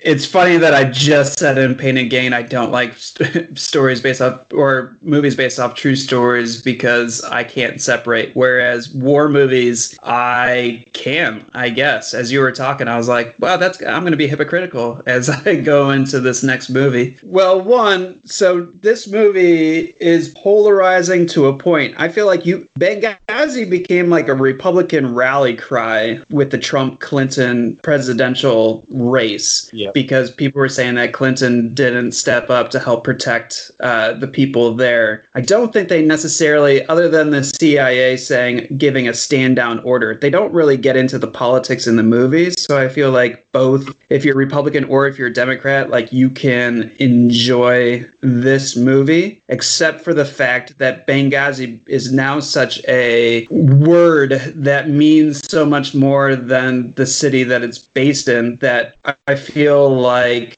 that kept people from going to see the movie in the theater. And I feel this is another decision that Michael Bay had of saying, I want to make a movie about this, similarly to Pearl Harbor. And only Michael Bay was going to be the one that says, I don't care what the backstory, like what everybody is saying about Benghazi at this moment. I want to do a story about these brave men that fought wave after wave of Libyan soldiers coming to take over the U.S. consulate. So two things based on what you just said. The stand down order was something that I looked into after I read the movie. And basically what it was, there were both sides, the government side, I guess, refutes that actually happened. They say that there was no stand down order. And there were people that came forward that said that never happened. The soldiers side says there definitely was a stand down order. One of the characters in the movie, I think, is the one I read an interview with. The character in the movie is called Tonto, based on a real guy, because his last name rhymed with Tonto. I don't remember what it was, but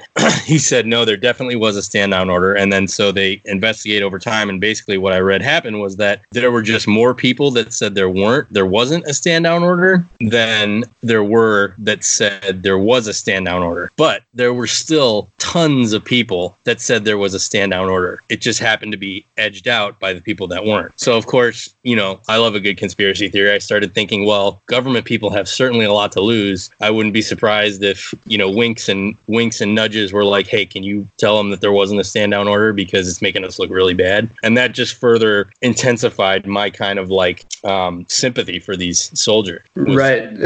It's like The Rock. We're going all the way back to The Rock of like, you know, not appreciating the soldiers on the ground and more the bureaucrats in the office. So like, yeah, you mean like Ed Harris's character, his Jeremy said this too. His motivations were absolutely pure. His execution was wrong and violent and illegal and all, you know, the bad things. But it's like Michael Bean in the shower scene when Ed Harris is up above and Michael Bean's like, I sympathized with you, sir. Like I lost the same blood and the same mud. Yeah, I was thinking about what the poetry was there, but yeah. And actually, if you're looking at reviews, this was a really well-reviewed movie for Michael Bay. See, you're right, but here's the tone I got from a lot of the reviews. Do you have some of the reviews in front of you? Soren Anderson for Seattle Times gave it 3 out of 4 stars, criticizing the lack of distinctive characters, but ultimately summarizing 13 Hours as engrossing and a ground-level depiction of heroism in the midst of the fog of war. Richard Roper, who kind of took over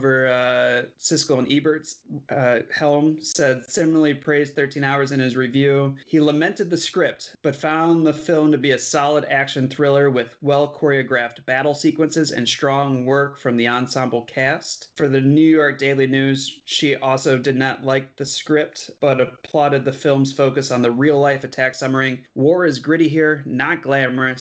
Michael Bay delivers a gripping, harrowing, and heartfelt film," which if I was Michael Bay, I'd probably print that sentence and be like, boom, did it. There were at least some other reviews that I read that had the tone of, yeah, it was good for Michael Bay. You know, like it was like begrudgingly praise. Like, yeah, this was a good effort for Michael Bay. He did the best he could. And he, you know what? He got lucky and came up with a good movie. You could take that two ways. You could take that as begrudgingly, or you could take that as I hate Michael Bay, but I have to give this to him. And the reason that it underperformed at the box office was because this was probably his worst performing movie, I think, right? Financially, at the box office. It came out like in the middle of January or in the beginning of January, I think, right? Which is usually a pretty stale time anyway. Then when the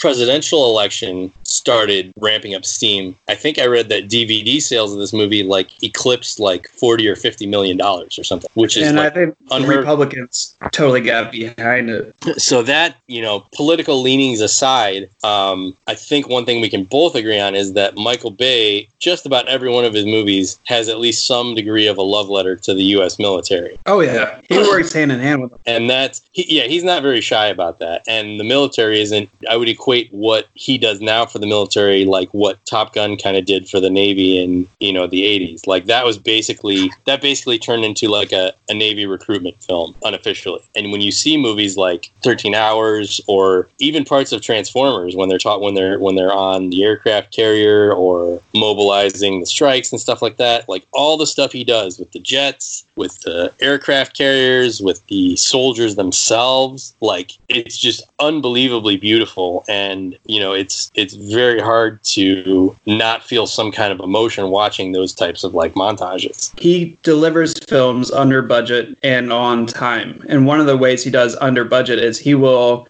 spend his own money to make sure that he doesn't go over budget and hopes to get it back when the film sells. The other thing he does is he's exploited as this director that will do a whole lot of product placement, but that's to make sure that he comes in under budget. And the other thing that he does is him in the military, he does a lot of action and fighting and whatnot. Him and the military work hand in hand, where the military will use filming Michael Bay scenes as training exercises. And so therefore then Michael Bay can shoot the, F-16s flying overhead because they're training, and he gets his shot that he wants. Oh.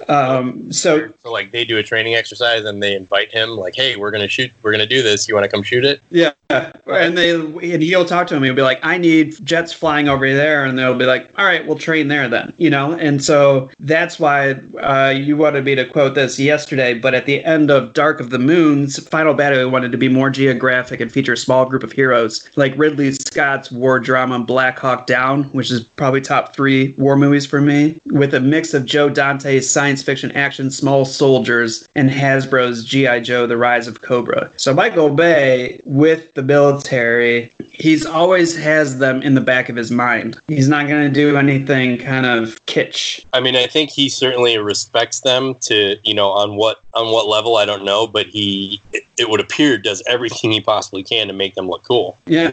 Quote from the set from John Krasinski. He said, one of my favorite things about doing 13 Hours, which was hard at the time, but in retrospect, hilarious, was there would be takes where Michael would walk up to you afterward and go, none of what you just did is in my movie. He wasn't even pissed. It was genuinely flat and blunt. Like, that was awful. So you said that 13 Hours was in your top 5? Yes.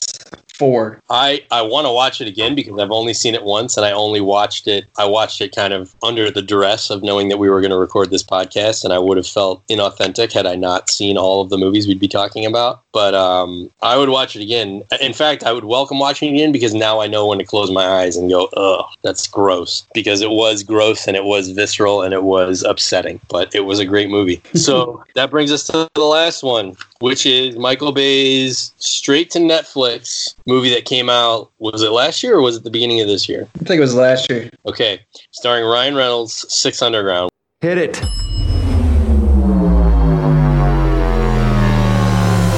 Hello, boys.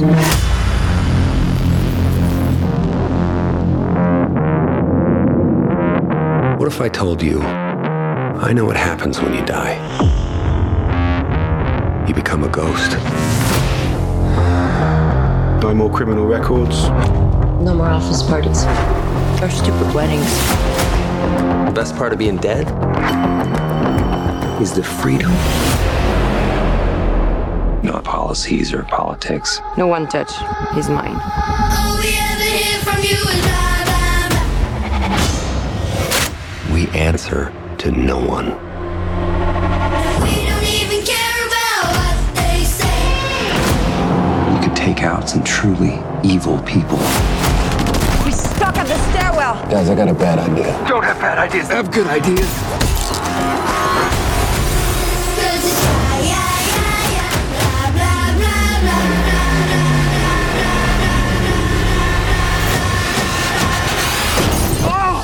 Was that a bad guy? were declared dead. None of us will be remembered. What's about to happen will. Good things when you raise the bad ones, right? Who the hell are you? We're no one. If they exist, they can be made not to. Bobby, they have fighter jets! You see that? Yes! You see that?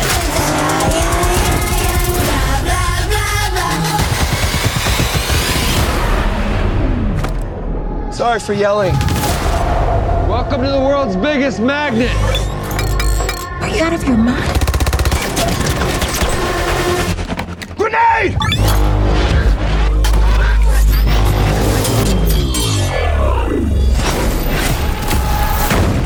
Ah!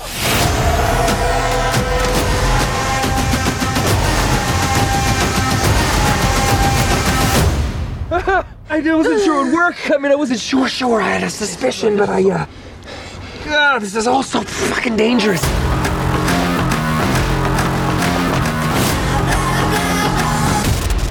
Which is a movie about this covert team of spies who they basically just go around ridding the world of evil, right? Yeah. And it was all of these, like, what was it? They only called each other by numbers, I think. Mm-hmm. They didn't know each other's names. 1, 2, 3, 4. They didn't know each other's names. They were all presumed dead. So they were like this ghost team of kind of mercenaries, essentially. And it came out, and I don't know if I psyched myself up properly to watch this movie. I think that might have been what my problem was with it, because I saw it and I saw the trailer and I thought, oh, this looks cool. Didn't know it was a Michael Bay movie right away. And I feel like when you go see a Michael Bay movie, you need to be prepared. Like you need to be like well hydrated. You need to be well rested. You need to be ready to strap in, you know, like you need to be in good health. Like you're going to go to an amusement park. You need to, like, you know, you can't half-ass it. Like you need to get on those roller coasters in good health and enjoy the ride. So I feel like I wasn't adequately prepared or in the right frame of mind to be like, all right, let's buckle in for this Michael Bay movie. And because of that, I don't think I appreciated it as much as I might if I were to watch it a second time. But there were some things that definitely stick out. The fight in the kitchen with the magnet knives, which was, to this day, was like, I would put that in my top 10, top 5, possibly top 3, like, action sequences of all time. I remember specifically there was a part where they needed a retinal scan of one of the bad guys, but his head exploded or something. So Ryan Reynolds picks up the guy's eyeball and is dangling it by the optic nerve over the retinal scanner, and he's telling everybody, but like it keeps swaying back and forth and like rotating, and he's telling everybody, like, will you stop it? I need to get this still. Which was a very, very, like, I remember seeing the eyeball gag in Demolition Man when Wesley Snipes takes a scalpel and pulls out the warden's eye to do the same thing, but like just the overall ridiculousness of him holding it like kind of like a pendulum above the phone or whatever, and telling the other characters to like stop moving because you're I can't get a good scan, while this bloody dripping eyeball is like just front and center in the camera. Like that was very memorable. And then I think where it lost me a bit was just, again, it was kind of like the criticism some people had with 13 Hours was that there were too many characters who weren't entirely fleshed out, which I think, going back to the earlier Michael Bay films, Bad Boys, The Rock, even Armageddon, though it had an ensemble cast, those characters were, in Bad Boys, it was Martin Lawrence and Will Smith. They were front and center every frame. Same thing with The Rock. It was Connery and Cage. In Armageddon, with the ensemble cast, I thought that was like a very, very effective way to do it. The specifics of which I don't know if I could tell you, like why it worked in Armageddon, but why it didn't work in Six Underground. But I thought that a lot of the characters kind of just got lost in the shuffle, except for the bad guy, who I don't remember his ethnicity or his role or his title or whatever. I just remember looking at him, the actor, and his facial expressions, meaning like, that guy is scary as hell and looks like a dick. And I thought that was, I mean, that's probably just as much a credit to the actor and his parents who gave him those genetics. But I remember that. The first 20 minutes, I think, are Michael Bay at his Michael Baysiest. And I feel like if you look at Tarantino's work, the first 20 minutes of Inglourious Basterds, I think, is some of the best film of cinema history. And I feel like the first 20 minutes of Six Underground is Michael Bay's best work as in his style. To remind everybody, the first 20 minutes are essentially a car chase through Italy. It's just a car chase. It's 20 minutes of a car chase of just character work, because you're getting a real good sense of Ryan Reynolds and who he is. My biggest gripe with Six Underground is you really connect with Dave Franco and you lose him really quickly. And I think the two women in the back, one being a doctor and the other being an assassin, I think are two of Michael Bay's strongest female characters. So the first 20 minutes was just like this high adrenaline car chase through museums, through cafes, all this stuff that like you shouldn't, like basically the exact places you would never expect to see a car. Mm-hmm. Like, throws a car in and makes it awesome. Then at the end, out of nowhere, after you're exhausted and you're like, whew, Dave Franco gets killed. Like complete surprise. In a pretty gruesome way too. And at the finish line. Like, right. He literally dies at the finish line. Like mission accomplished, and then, oh, psych, you're dead. But the two female actors, one was a doctor and one was an assassin. And even though I don't remember much about them as the characters that they played, I remember that during that whole scene, there was some fun dialogue and some really great interaction between all the characters in the car. Oh my God, the interaction is fantastic. And Michael Bay always does good interaction. He might not do good monologues. He does great interaction, like that's characters fair. Bouncing back and forth with each other. I think the caveat, and it's more to your point of like, why did this work in Armageddon and it didn't work in Six Underground? With Six Underground, they really play with the structure of the script, and it was more like the car chase was an introduction to Michael Bay, his direction, and what kind of movie it was going to be. And then after that, they start really getting into the characters. And I feel like you have to flip it somewhat. You have to care about the characters before you get to the car chase to raise the stakes, instead of going to the car chase and then getting to the characters, because then everything kind of becomes a one note throughout the whole movie, which I feel like Six Underground kind of suffers from. But in the same instance, I would never tell anybody to kind of shy away from the movie, concerning the fact that this is Michael Bay, it is Michael Baysiest, and you got to sit back and enjoy it. And this did so well in Netflix that his next film is called Black Five, and it's probably a sequel. Oh, nice. One of the things that bugged me about this movie, and this is just a complete nerd alert, Ryan Reynolds' character is a billionaire in the movie who fakes his own death, and he later explains, and this has to do with the magnet scene in the kitchen, he later explains that he made his billions by discovering a type of magnet called neodymium, which is just this super strong magnetic material. Now, you know that I build action figures and do a lot of arts and crafts and stuff like that, so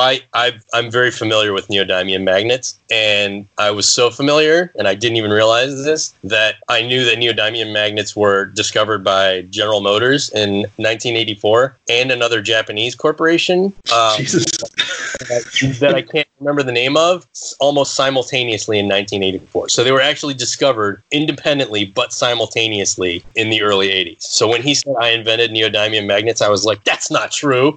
Wow. All right. That's not why I didn't love the movie. I just thought that was an interesting little tidbit you should know. So that's crazy. There are a lot of things that you say that surprise the shit out of me.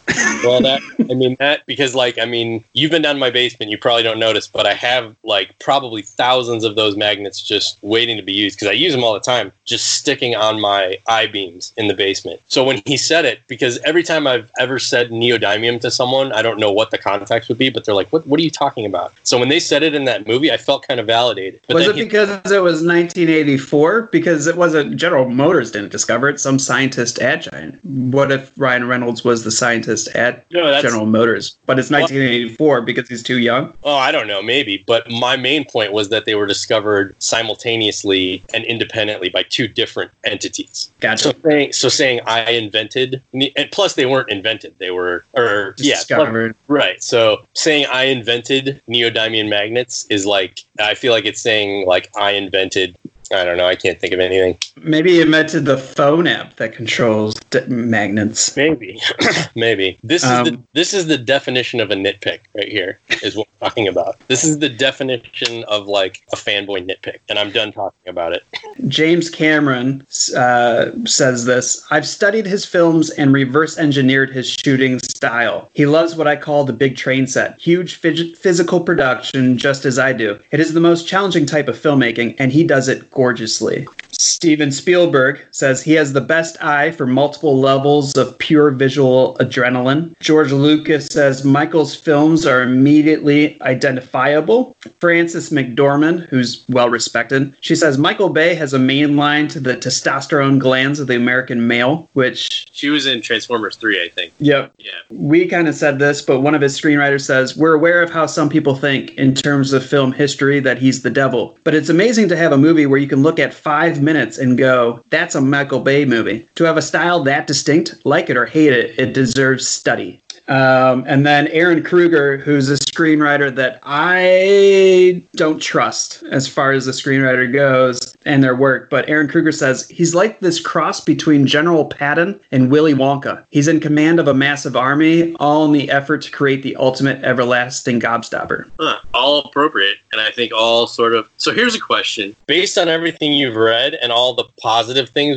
we've dug up that people have said about him, does he really need defended? Are we kidding ourselves saying that people hate Michael Bay? The high art critics hate Michael Bay. Like, they begrudgingly gave him 13 hours. I feel like the tide can turn, and I just, in my mind, try to come up with an analogy of people controlling tides and what...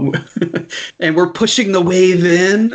Or we're like the moon. We're stirring up the current. We're like the moon with lunar gravity, like, affecting the tides. Okay. We're the moon of Michael Bay right now and just trying to make sure that that tide keeps going in. All right. Six Underground deserved a theatrical release. I think it was a huge disservice that Netflix took it. I don't agree with watching things on your phone and you know, like big action movies in, you know what, on your TV. Really, like, that's a really good point, because seeing that in a theater would have been a lot different. Same even with 13 Hours. I watched that on my laptop, and even though I loved it, seeing that in a theater would have been way more affecting. That's a good point. Michael Bay deserves Michael Bay is one of those directors that I'll go see him. That I have to go see that in a theater because I know it's going to be weak on my TV. I don't have the best sound system, you know. I didn't see the last two. I will say the last two Transformers movies, 4 and 5, are at the bottom of my 13 and 14 list, but I didn't see them in the theater. I might have changed my mind a little bit if I was hearing, you know, machines going all around me and stuff like that. No, I saw them in the theater. They were still pretty bad. So wait, do you have a list of all the movies ranked? Like all I do. Okay, there's a lot of like arrows though, because I'm not completely sold. Okay, let's hear the list though. I'm curious. Number 1 is The Rock. Okay. Number 2 is Armageddon. Okay. 3 is Bad Boys. 14 is 13 Hours, or 4 is 13 Hours.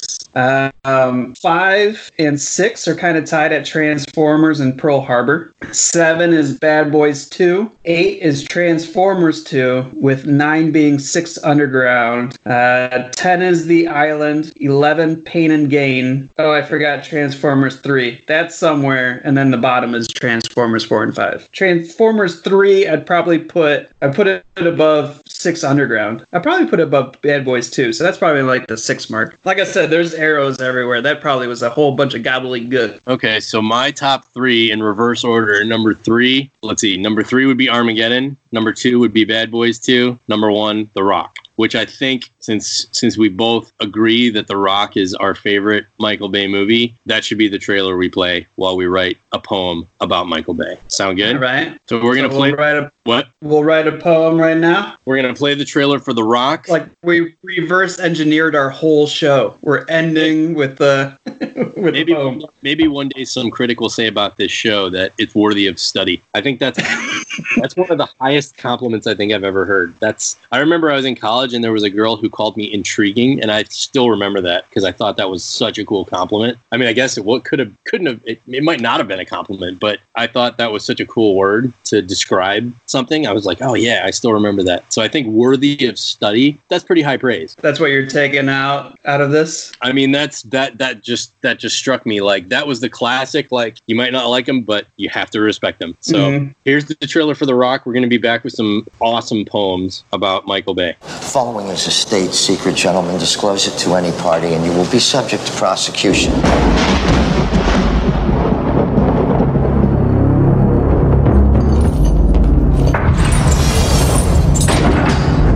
John Mason, British national, incarcerated on Alcatraz in 1962, escaped in 63. There's no identity in the United States or Great Britain. He does not exist. Secrets have a way of coming back to haunt you. There's a hostage situation on Alcatraz. Hostage, 81 tourists. The Rock's a tourist attraction. The one you train to defend you becomes your greatest threat. A battery of VX gas rockets is presently deployed to deliver a highly lethal strike on the population of the San Francisco Bay Area. And the one you abandon becomes your only hope. You go talk to him. Me? Yeah. Hiya. I'm an agent with the FBI. I'm Stanley Goodspeed. But of course you are. At least he got his name right. Now, all that stands between a city and a disaster. The power of this chemical is way beyond anything you can imagine. That's why you're coming with us. Is a man who's never seen combat. You're a chemical freak. I'm a chemical super freak, actually. And another who's been out of action for 30 years. Show us on the blueprints. I can't. My blueprint was in my head. Fortunately, some things you never forget. But don't worry, it'll all come back to me.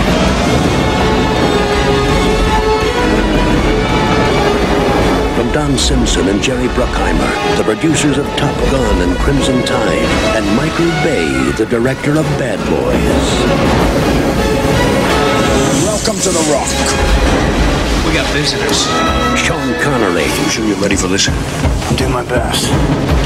Your best. Losers always whine about their best. Yeah. Nicolas Cage. Listen, I'm just a biochemist. I drive a Volvo, beige one. So what do you say you cut me some friggin' slack?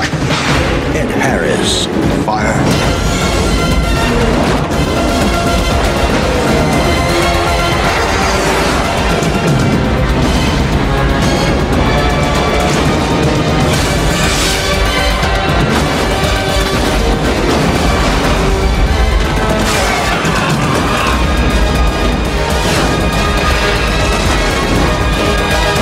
Summer. Get ready to rock.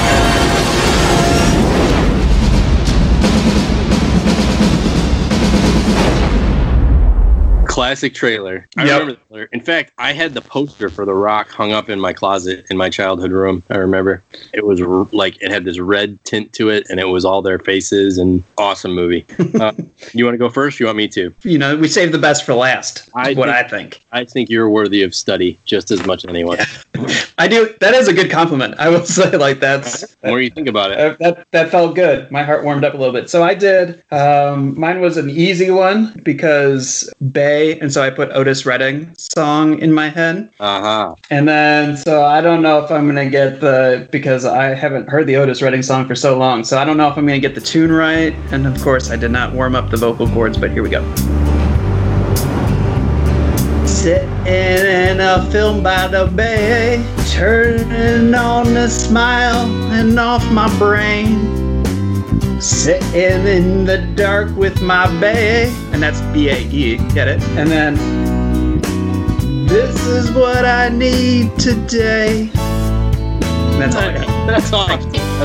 You've opened up the door to a new form of poetry now moving forward, because I didn't know we could do song parodies. So there you go. There we go. It was my immediate thought. Here's mine. Mine's a limerick. There once was a man named Bay. About him, the critics would say, his movies are trash, overshadowed by cash. We say, stay out of his way. That's like... super intelligent, bro. Like, your mind. Worthy of study. All right.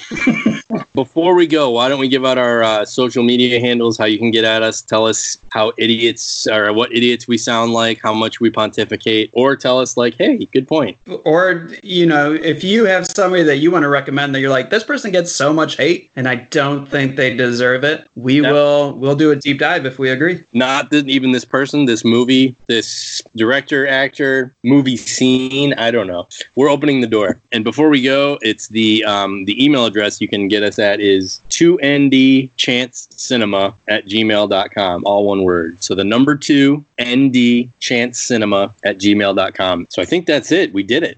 We did it. What a whimper to go out on the Michael. Do you want a quote from Michael Bay of why he does what he does? Let's end it. Let's end it with that. All right. Michael Bay says, I love it when people get really mean and call me a hack. It's like, don't they see how well these movies are doing? They make an impression around the world. I met this guy in Bali who lives in a hut with a TV and he loved The Rock. That means something, doesn't it? Completely fair. Yeah, he's touching people all around the world, even people that have only a TV in their little hut. Like, that's what he does it for. He does it to, so we forget our lives for a little bit. Completely fair. And with that, we will close the book on this Michael Bay Second Chance Cinema trilogy. There will not be a reboot. This is it. And we thank you for joining us. And we hope you're staying safe and staying distant. True.